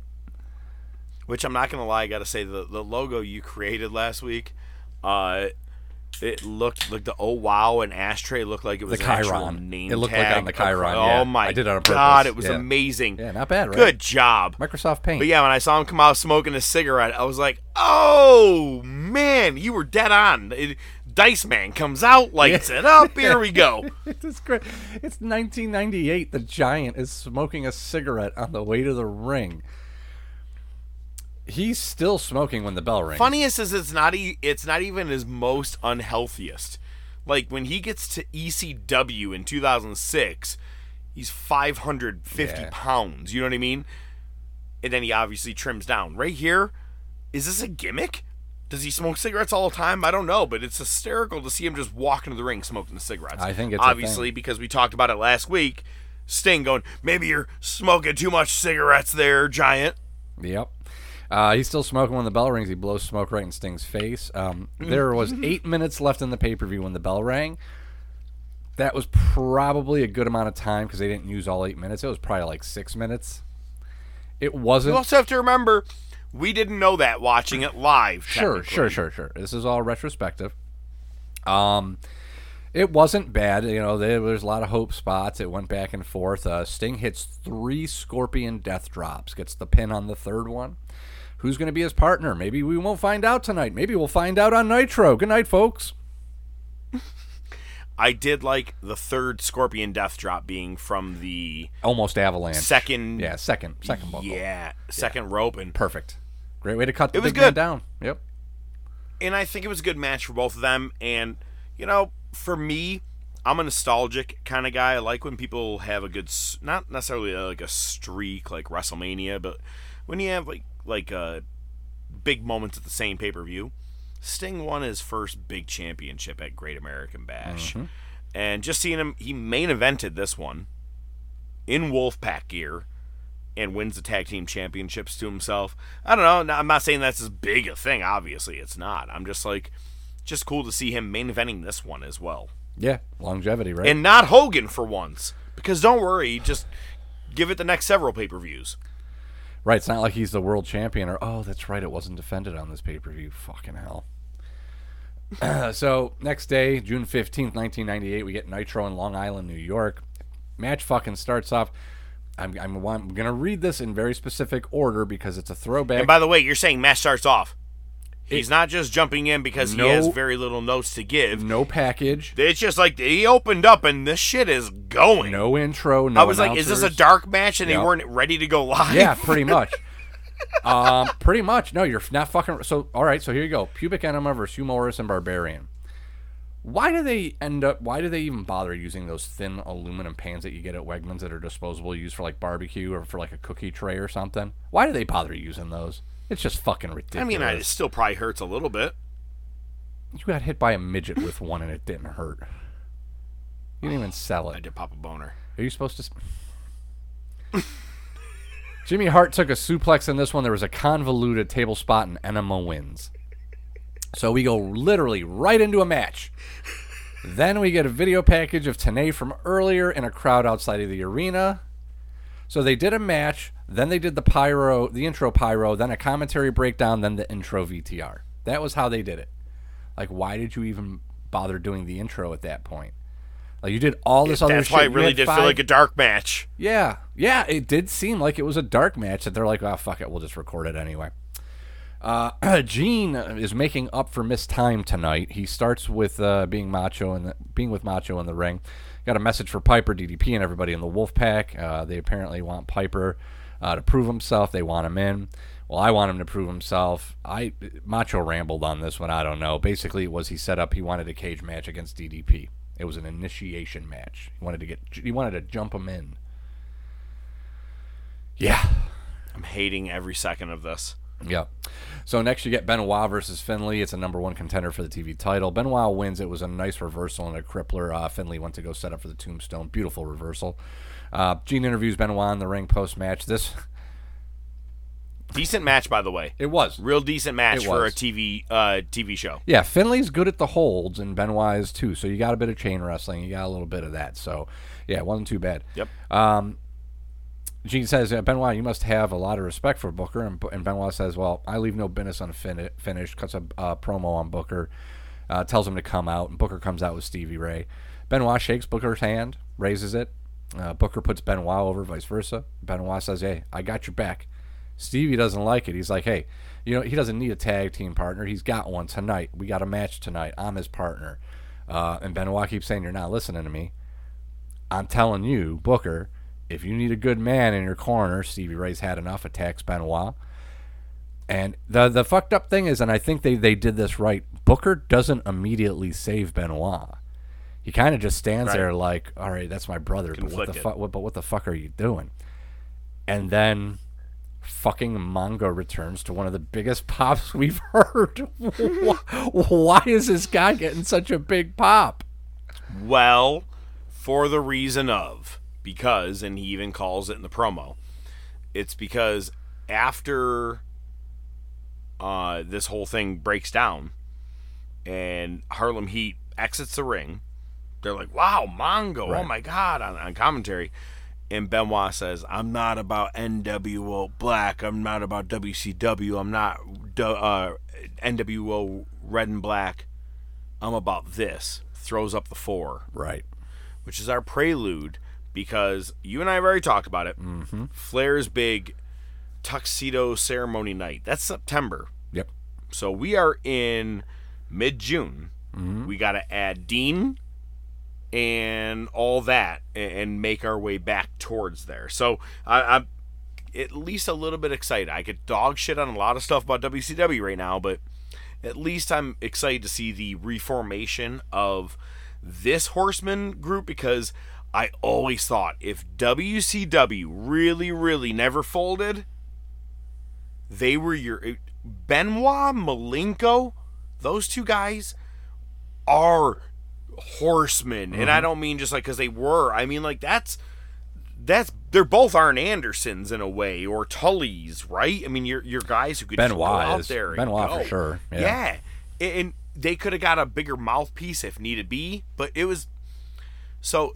I'm glad they both made it into the Horsemen. Mm. Um, Malenko way too late, obviously, but this is uh, this is exciting. So it's funny. You're like to the biggest pop we've ever seen from Mongo, and I'm like because maybe people are like shit. Finally, the Horsemen. I'm kind of getting tired of NWO. Right. Maybe that's me. No, I think you bring you bring up a good point. I always do. Yeah, that's why you're here. Uh, Gene's back in the ring after the interview with uh, uh, Macho and with Benoit and Harlem Heat. Now he brings out DDP. Uh, you know, saying about Red and Black, it's about Savage saying I need to prove myself. I accept, and after that, I'm coming after Hollywood scum Hogan and Rodman uh, for attacking him the other day. Hulk Hogan, we come. F- right, yeah. Classic. Next, you get Schiavone talking about rumors that Karl Malone will be wrestling for the WCW. And then they go, but we can't speculate on that, and then move on. Yeah. You're like a couple of fucking eighth grade girls. You're like, I only heard that he got a blowjob behind the See, bleachers. what I you said- didn't hear from me, and I'm out of this. What had happened was that guy, that guy is back in the ring. you talking about Mean Gene? yes. This time it's a Piper. Piper is hyped as hell. For some reason, his thumb was bleeding. I don't know why. I saw that. How do you bleed on your thumb? No matching in a promo.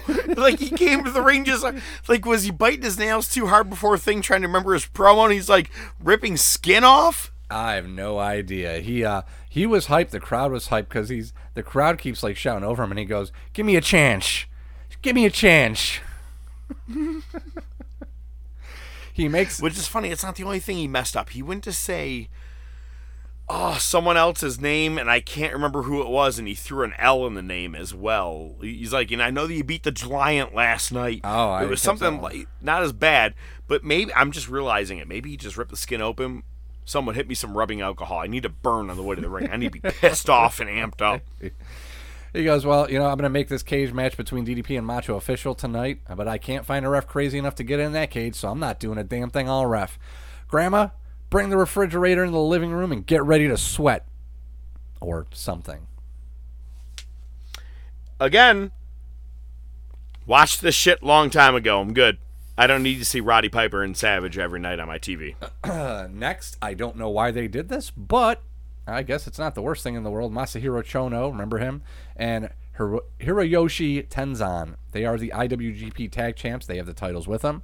They're also dressed as uh, members of the Black and White, which, if you remember, a year ago, Chono was a member along with Great Muta Of the NWO. of the Black NWO. Black and White. Chono and Tenzan went. That brings us to hour two. You get Nash, Konnan, and Luger to the ring. Nash brings Sting out. Sting puts everybody over, talking about their credentials. He says, "Well, I can't lose with any choice. You'll find out who my partner is going to be uh, closer to match time. They're going to be defending against Harlem Heat later." So But no matter what, you can always know that whoever I choose, they're going to be just two, just to get the sweet from the crowd. I was like, you pandering motherfuckers. It's you know I gotta give them credit because a lot of times when you've got a stable like that and they have the shtick right, the DX, the NWO stuff, the Bullet Club stuff, whatever it is, right? They're good at it, and then they'll bring somebody else like to, to do it, and they fumble it because they've never done it before. Sting did it great, and he said it's just No, he was pretty natural. and put the I'll give it mic to him. out and just he took it. So it, it- he did he did a good job with it at least. Um, next you Konnan get- goes off on whatever he's saying. They're like, uh, sweet? Next, you get Sick Boy versus Kanyon. Kanyon wins. Next, Hennig and Rude to the ramp. We gotta go where the cash flow. Rick Rude. um, the bet. This was. I love these two. These two. We we were robbed of these two throughout the years. Basically, it's Hennig just cutting a promo on DDP and Goldberg, and he's just talking about how he's been swerving everybody. He's been swerving everybody since Flair wanted him in the Horseman and he just calls it out and he goes and he looks over at Rude he goes Rude he says you know he says something like you know we all the things we've been through in the past 20 years he goes I will never swerve you and they look away and then they look back at each other and they look away and they look back at each other again it was so fucking great You're not lying.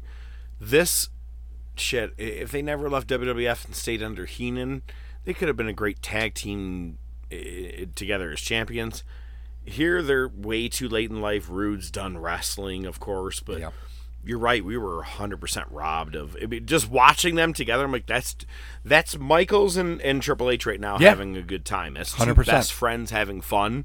Um, and that's why it really does rock, you know, Hennig at the end when all that happens. But this was, it, it was great watching this segment. It was great. Yeah, fantastic.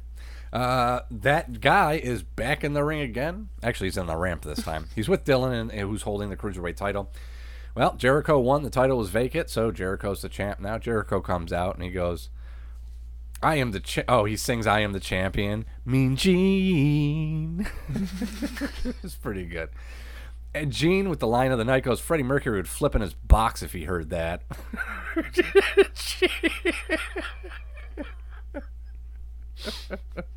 Not in a box. His box. his box.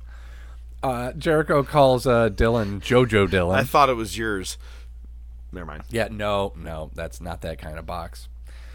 Um, so basically, Dillon says one condition in making you champ, you're understanding that you're going to defend the title within 30 days against Malenko. Jericho talks shit on Malenko's dad again.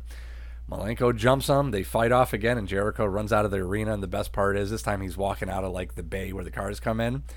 And there's a car coming down the ramp, and you see him like waving down the car, like "Help me, help me!" Could you imagine just drive by like, the fuck is the that? fuck?" What is going on? Uh, next, you get Chris Adams versus Giant. This is fucking classic. Giant again smokes his cigarettes on the way down to the ring. Gets into the ring mm-hmm. and he just stands in the corner, facing the crowd with his back to Chris Adams, and he's just smoking a cigarette, fucking drinking my mm-hmm. coffee. so he's smoking his cigarette. Giant fucking Adams comes over and I'm like, "Hey, asshole, put it out. Let's we get we got a match." Just ignores him, keeps smoking a cigarette. Adams starts hitting him, and Giant's like, "You got to be fucking kidding me!" And he just beats the shit out of Adams, and he he pins him with one foot on his chest while he's still smoking the goddamn cigarette. Cigarette never went out, dude. It never went out. I think this may have been my most Im- the most impressive thing I feel like I've seen on Nitro. it's oh god, I don't know why. Well, again, I wasn't really a Nitro fan, but shit, I did not know that Giant had a whole cigarette era. Oh, that is fucking classic. That is so good. Uh, and then it just goes to shit because we get Bischoff Hogan and the disciple to the ring. This is where I see my sign Hogan is on Viagra. Mm-hmm. Uh, promo on DDP dares him to do something about it. Rodman and Hogan challenge DDP and a partner of his choosing at Bash at the Beach. Huh, Hogan has a basketball player as a partner. There was just rumors of Karl Malone wrestling. I wonder how this is going to play out. Savage. Know. We'll just we'll have to wait. Yeah, probably. Uh, we go into hour three. You get Sting and Question Mark versus Harlem Heat for the tag titles. Sting comes to the ring first. This is fucking great. I don't know if you noticed this. Sting's coming down the aisle, and he's looking over it at the the signs that the fans have, and he stops at one, and it's a fan holding an Ultimate Warrior poster, and he just shakes his head like you got to be fucking kidding me, and he just keeps going. If you only know about four months into your future, I bro. know, I know. That's the best part. The timing is perfect. It's not only your past; it is your future. It is. Uh, it's Nash is going to be his partner. He comes out, does the survey time, and uh, Sting ends up getting the win. They retain. Uh, next, we get the Hogan Steiner vignette that we saw like two weeks ago, where you know apparently Scott Steiner is new to WCW. Uh, and then we get Bischoff and Steiner on the ramp. Steiner's wearing a tux jacket with an NWO shirt. Puts down New York City because they're in Long Island. Puts over L.A. He says, "Yeah, if fucking you want to live out here in New York City where the taxi drivers don't speak English, that's fine." Ripping off a DX. Yep. And I, I and the video package with him is like him being on set with Hogan, With Hogan, yeah. talking to uh, what's his name, Carl Weathers. Carl Weathers, and it's just basically you know making it look like Steiner's about to get into the movies. Pretty much. Yeah. Spoiler: he doesn't. He doesn't. Thank God. Let me tell you about a mathematical chance about how that happens. Exactly. Uh, Scott Steiner says he's the greatest thespian. Do you know what a thespian is, Eric? Hey, I'm not your brother. I know it has nothing to do with Ellen DeGeneres. I suppose. Ignorance. Scott calls out Rick. You're at home with your arm in a sling. You're out of wrestling. Yada yada.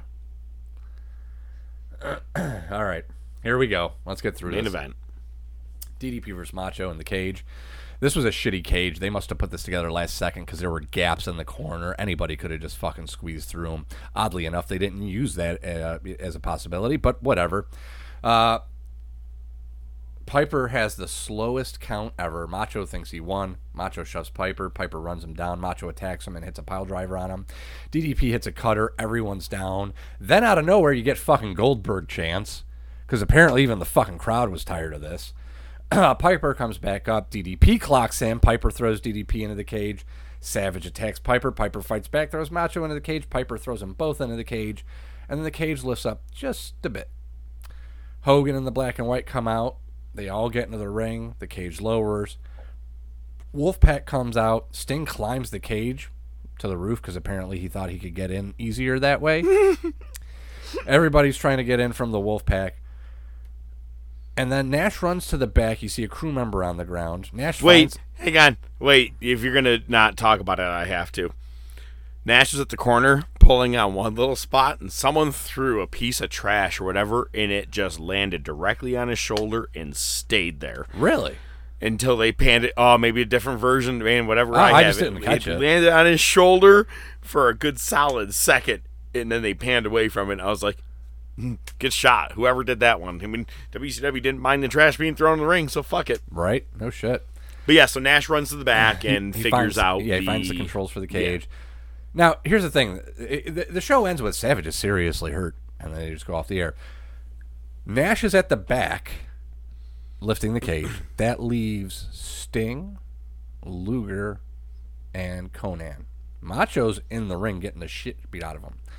Cage starts lifting. The NWO starts to powder. It's like three to one. Black and white to red and black. Good night, folks. Yeah, why? Why did they couldn't have just beat the shit out of the three guys that were there? They had nine guys in the ring. Yep. And why I say good night, folks, is that that was it. That was literally it. After they show you that the, the cage is going to go up and that things are about to get crazy, good night, folks. Savage is seriously hurt, and they go off the air. That's it. Oh, monkey see, monkey do. Monkey has a cage over you. Go. Likes to throw poo. Raw's in San Antonio, Texas. We get a recap of the last week's main event where Au- or, uh, Vince uh, sabotaged Austin with Kane and Mankind. Uh, remember when Sable had to leave the WWE? Well, fuck it, she's back. Um, For four and- days. And she wants to introduce a person responsible for her return. Well, if you looked at her knees, you could have easily fucking told who it was. It was Vince. And fucking, it goes from cheers to booze. I was seeing the the cheek marks how they Ah, were stretched shit. further. You just brush your teeth? Uh, uh, we get Austin Chance. Vince wants Sable to read a prepared statement from Vince, and it's basically he disavows the attack on Austin. Uh, he fraudulently set, and that he fraudulently set up charities. Uh, that whole charity humanitarian of the year thing is a ruse. Sable is trying to do her best comedic timing pauses where she reads it and thinks it's preposterous and like pauses and looks and and does this and my humanitarian efforts? It was fucking terrible. Yeah, Um, the whole segment sucked. and the best part is Vince kisses her on the cheek after she's done reading and everybody uh, you can almost hear everybody in the crowd go ew And then the glass breaks. Austin grabs the mic from Sable, escorts her out of the ring. Vince powders. He's begging Austin to listen to reason. Um, and, he, and basically, Vince says, Undertaker did it. I swear. Who challenged you? He fooled me. He got me to call the cops on him. That's so he couldn't make the save for you. He's from the dark side. Bell tolls. Taker comes out. He goes, Yeah, I challenged you for the title, but I did it like a man. It's a damn lie. Uh, you'll never be able to manipulate Taker, Vince. Lights out. Kane's music hits. It's uh, Mankind with Kane and Bearer. Uh, Bearer plays into. What are you talking about? You were. This was your all your idea. Uh, Vince had nothing to do with it. It's all your idea, Taker. And he challenges Austin and Taker to a tag match tonight in Hell of a Cell.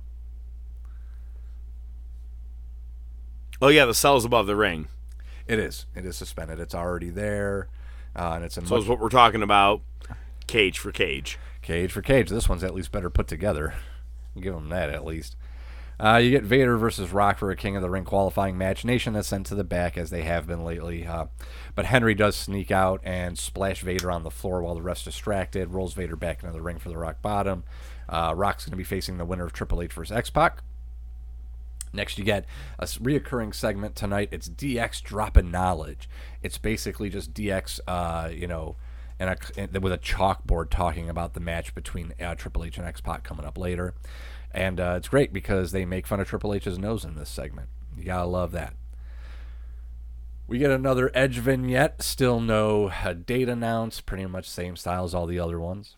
Next, you get Droz versus Jeff Jarrett. Mero and Jacqueline come to the ring. Mero heads to commentary. He's pissed off that Sable's back. Uh, at one point, Jacqueline slaps Tennessee Lee. But uh, during all that whole melee, Mero crotches Jeff Jarrett and Droz gets the win. Next, you go back to DX Drop of Knowledge. This time it's Gunn. Says this is going to be match of the year. And uh, where's Chyna going to be in all this? Next, Val Venis versus Chainz. Val Venis wins. But there was another sign, as if there wasn't enough copying between promotions on their booking. There's apparently a lot of fan sign copying because at WCW we got Hogan is on Viagra, and here we got Val Venis takes Viagra between takes. Viagra, man, topical. Not topical. Last it several a weeks pill. it's been. a pill. It's not topical, but I mean That's what I'm saying. Like, yeah. it was pretty hard on everybody's mind at that time. Ba-dam,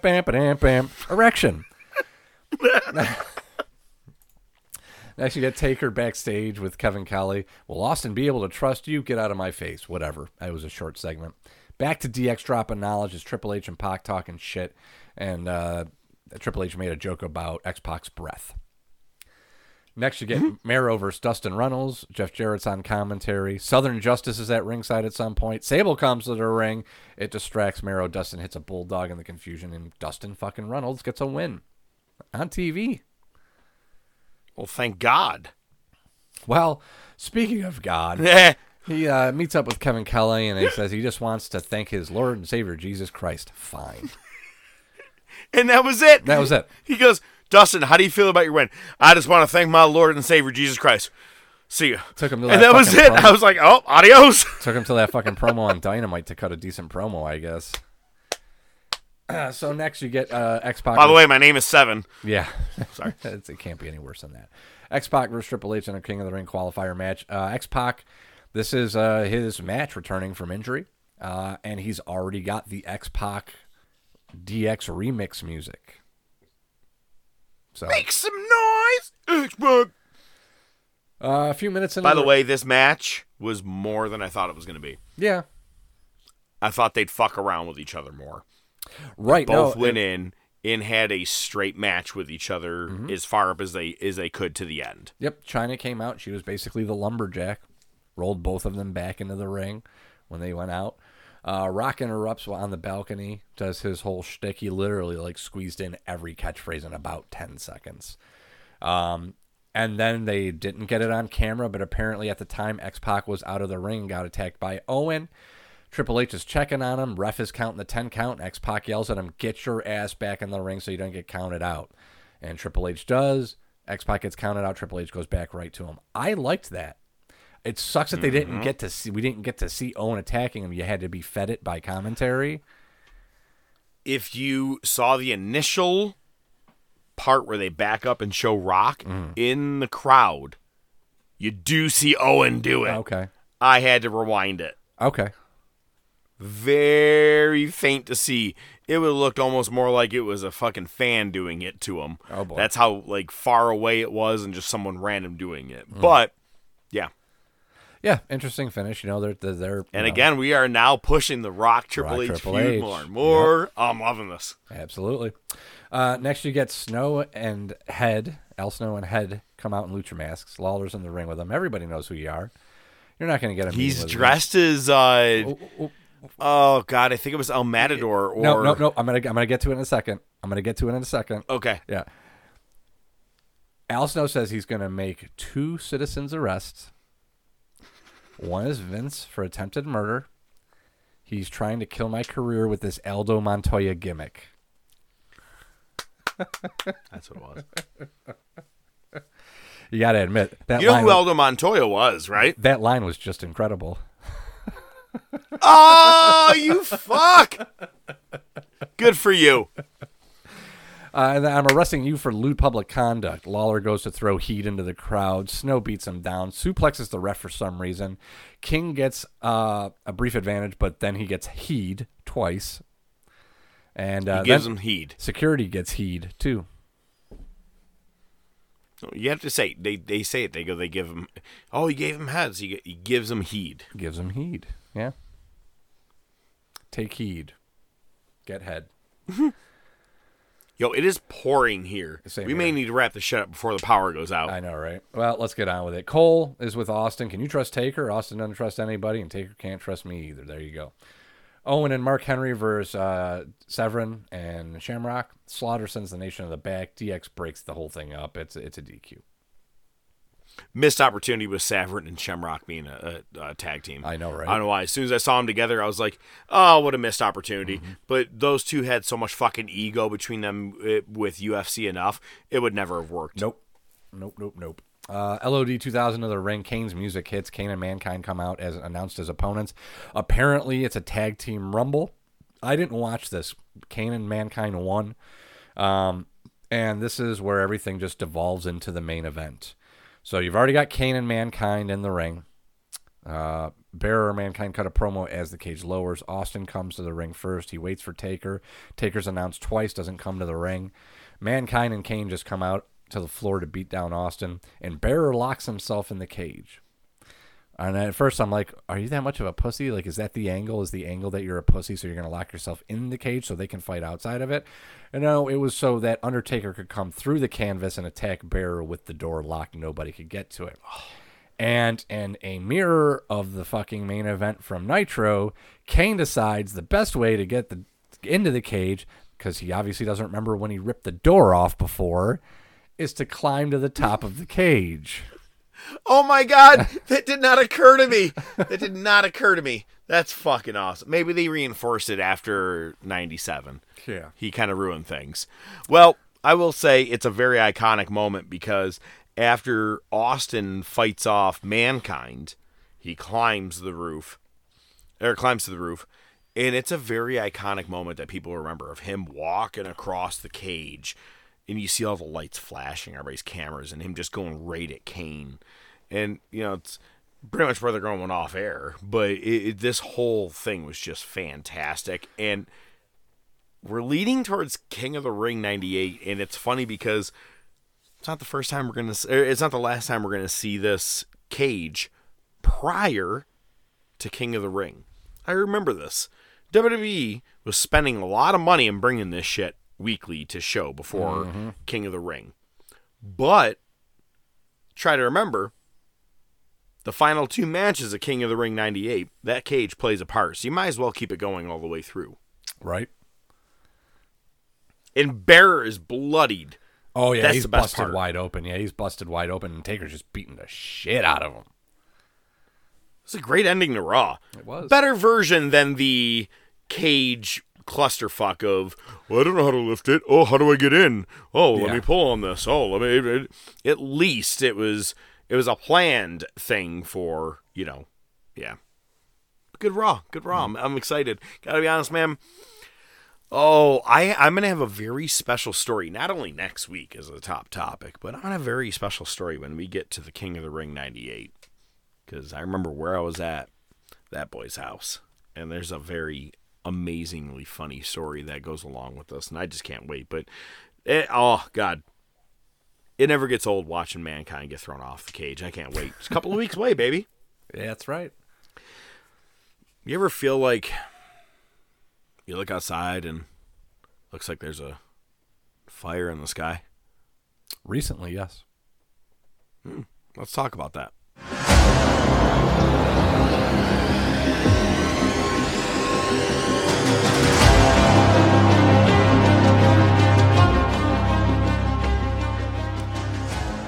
Yeah, I gave the name of the, the movie away. So, a movie with uh, DB Sweeney and some other guys. Some other people. And apparently, this is it, this is a true story about um you have this guy a bunch of these guys they are lumberjacks and they oh god the state is just just slipping away from me but it was like one of those like montana wyoming kind of like you know i believe it's something like that maybe nebraska fucking i don't know mexico whatever um and you know who's in this movie is the guy who plays uh terminator 2 the villain Patrick, something Patrick. Yeah, yeah, yeah, that guy. Yep. He is a, a part of the crew as well. And it's funny because he has long hair at one point and has a beard. He kind of looks like Roddy Piper. Always thought that was Roddy Piper playing the part. But let's get down to what this movie's about. Look at if you may or may not have heard last week here in New York, it looked like there was a fucking fire in the sky. It looked like everything was in sepia mode. It looked like I, I knew right there on the spot I will never ever need a set of yellow tinted glasses. Right. I realize it's just not my jam, baby. Smelled like campfire outside the whole time. It smelled like Quebec was on fire. And Oh, pretty much that's what happened. but it kind of brought me back because I, you know, said the word fire in the sky. And it's funny because just a couple of weeks ago, while I was chainsawing down some trees, I had mentioned to you, have we watched this or have we talked about this movie before? And you had seen it, I had seen it. It's a it's a movie that was on HBO like all the time when we were younger. And there's some very obscene shit to see. And I don't mean like obscene like rape. um, this movie is about when we talk about a fire in the sky, it is a UFO kind of movie. I steer very clear from this kind of shit. I generally do. Um, I don't necessarily believe in UFOs, aliens, all that kind of stuff, or or i- it's that, or I just don't really give a shit, if that makes sense.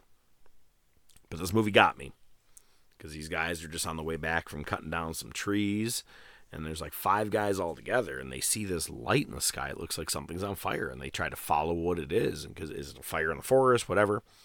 They get there, and it's just a, a this weird light in the sky that is a burned red you know, it like pulsating. And DB Sweeney, um, and I, I'm, God damn, why am I blanking on the name of his uh, his character right now for the for the life of me? Um, they're trying to get him to come back into the truck, and then all of a sudden, and I may have referenced this before.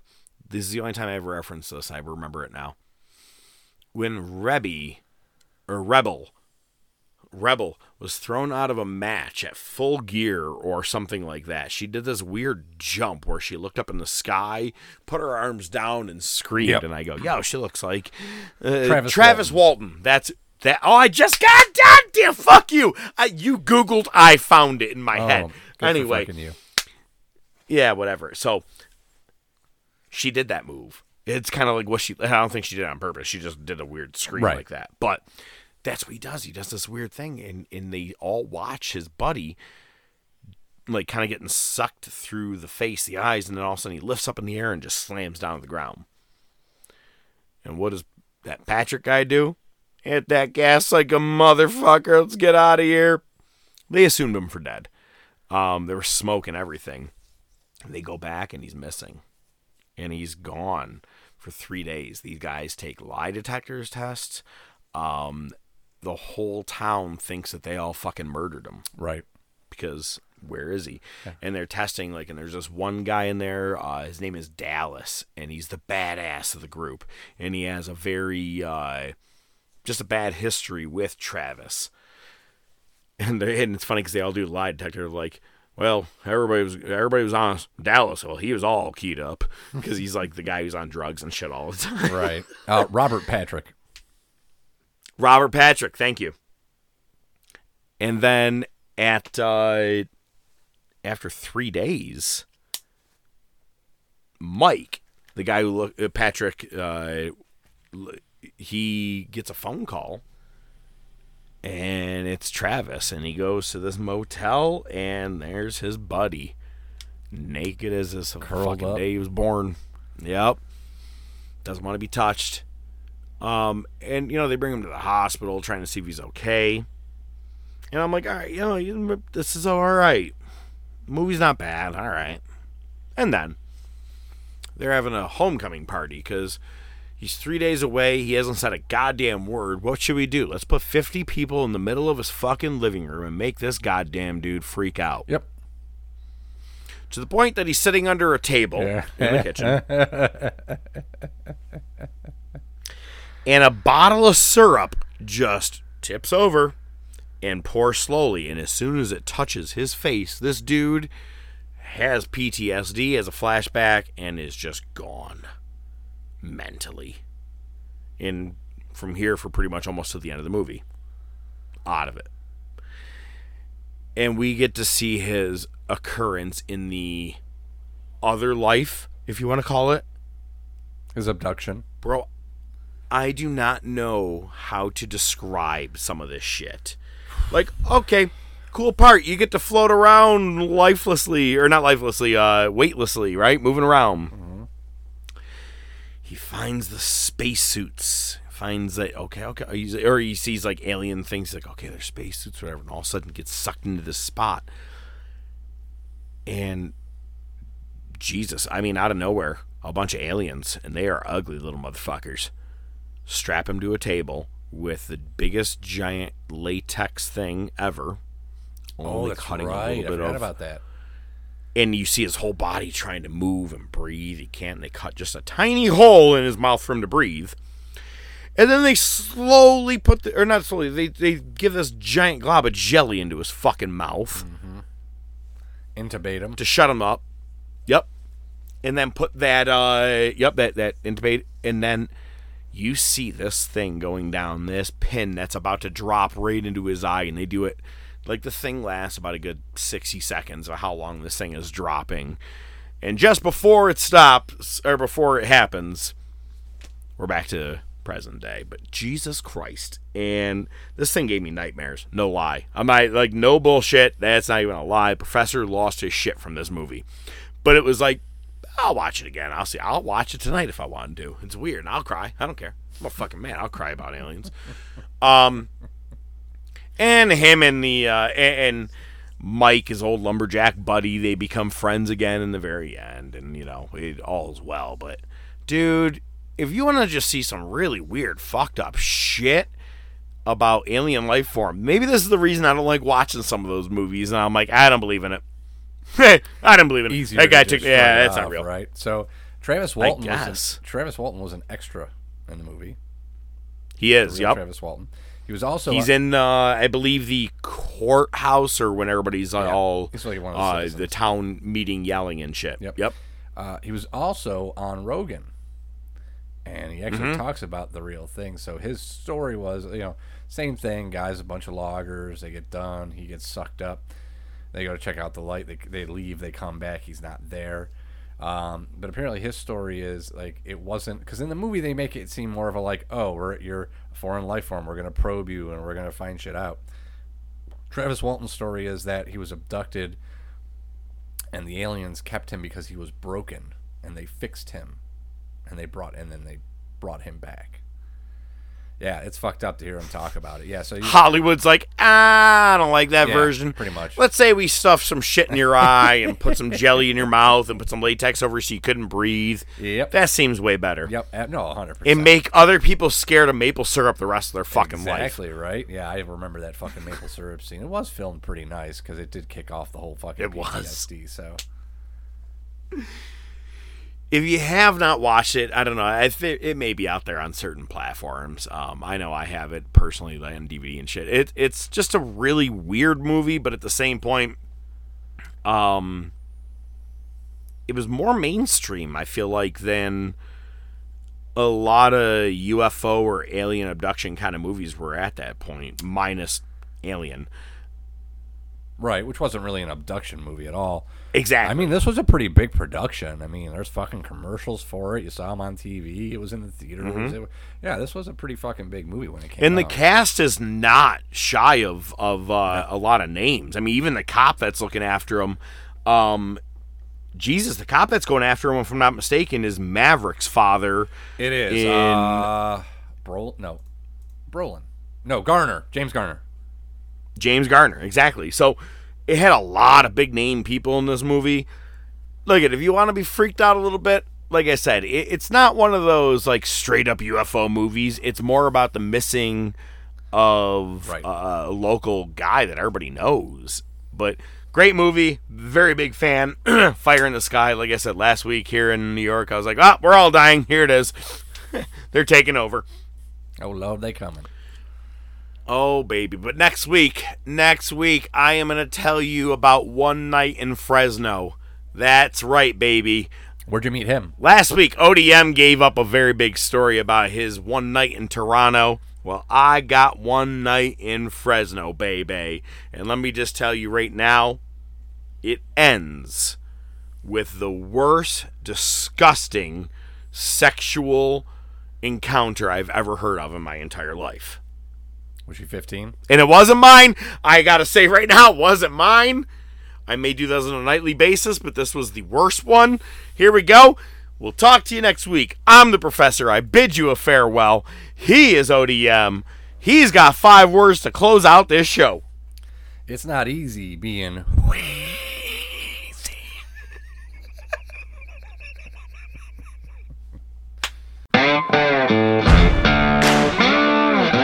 The Top of Wrestling Podcast is brought to you by The Top of Wrestling Podcast. Your hosts are the Professor Mark Fantasia and ODM The Doc Joe Rizzo. Feel free to reach out to the show by email at the top of wrestling at gmail.com, on their Facebook page, Twitter page, Instagram page. Remember to subscribe, like, and share. You can listen to the show on most popular platforms, including iTunes, Spotify, Podbean, Amazon Music, Pandora, and YouTube. Without your continued support, it would be just some guys talking wrestling, which is pretty much what it is anyway. Good night, folks.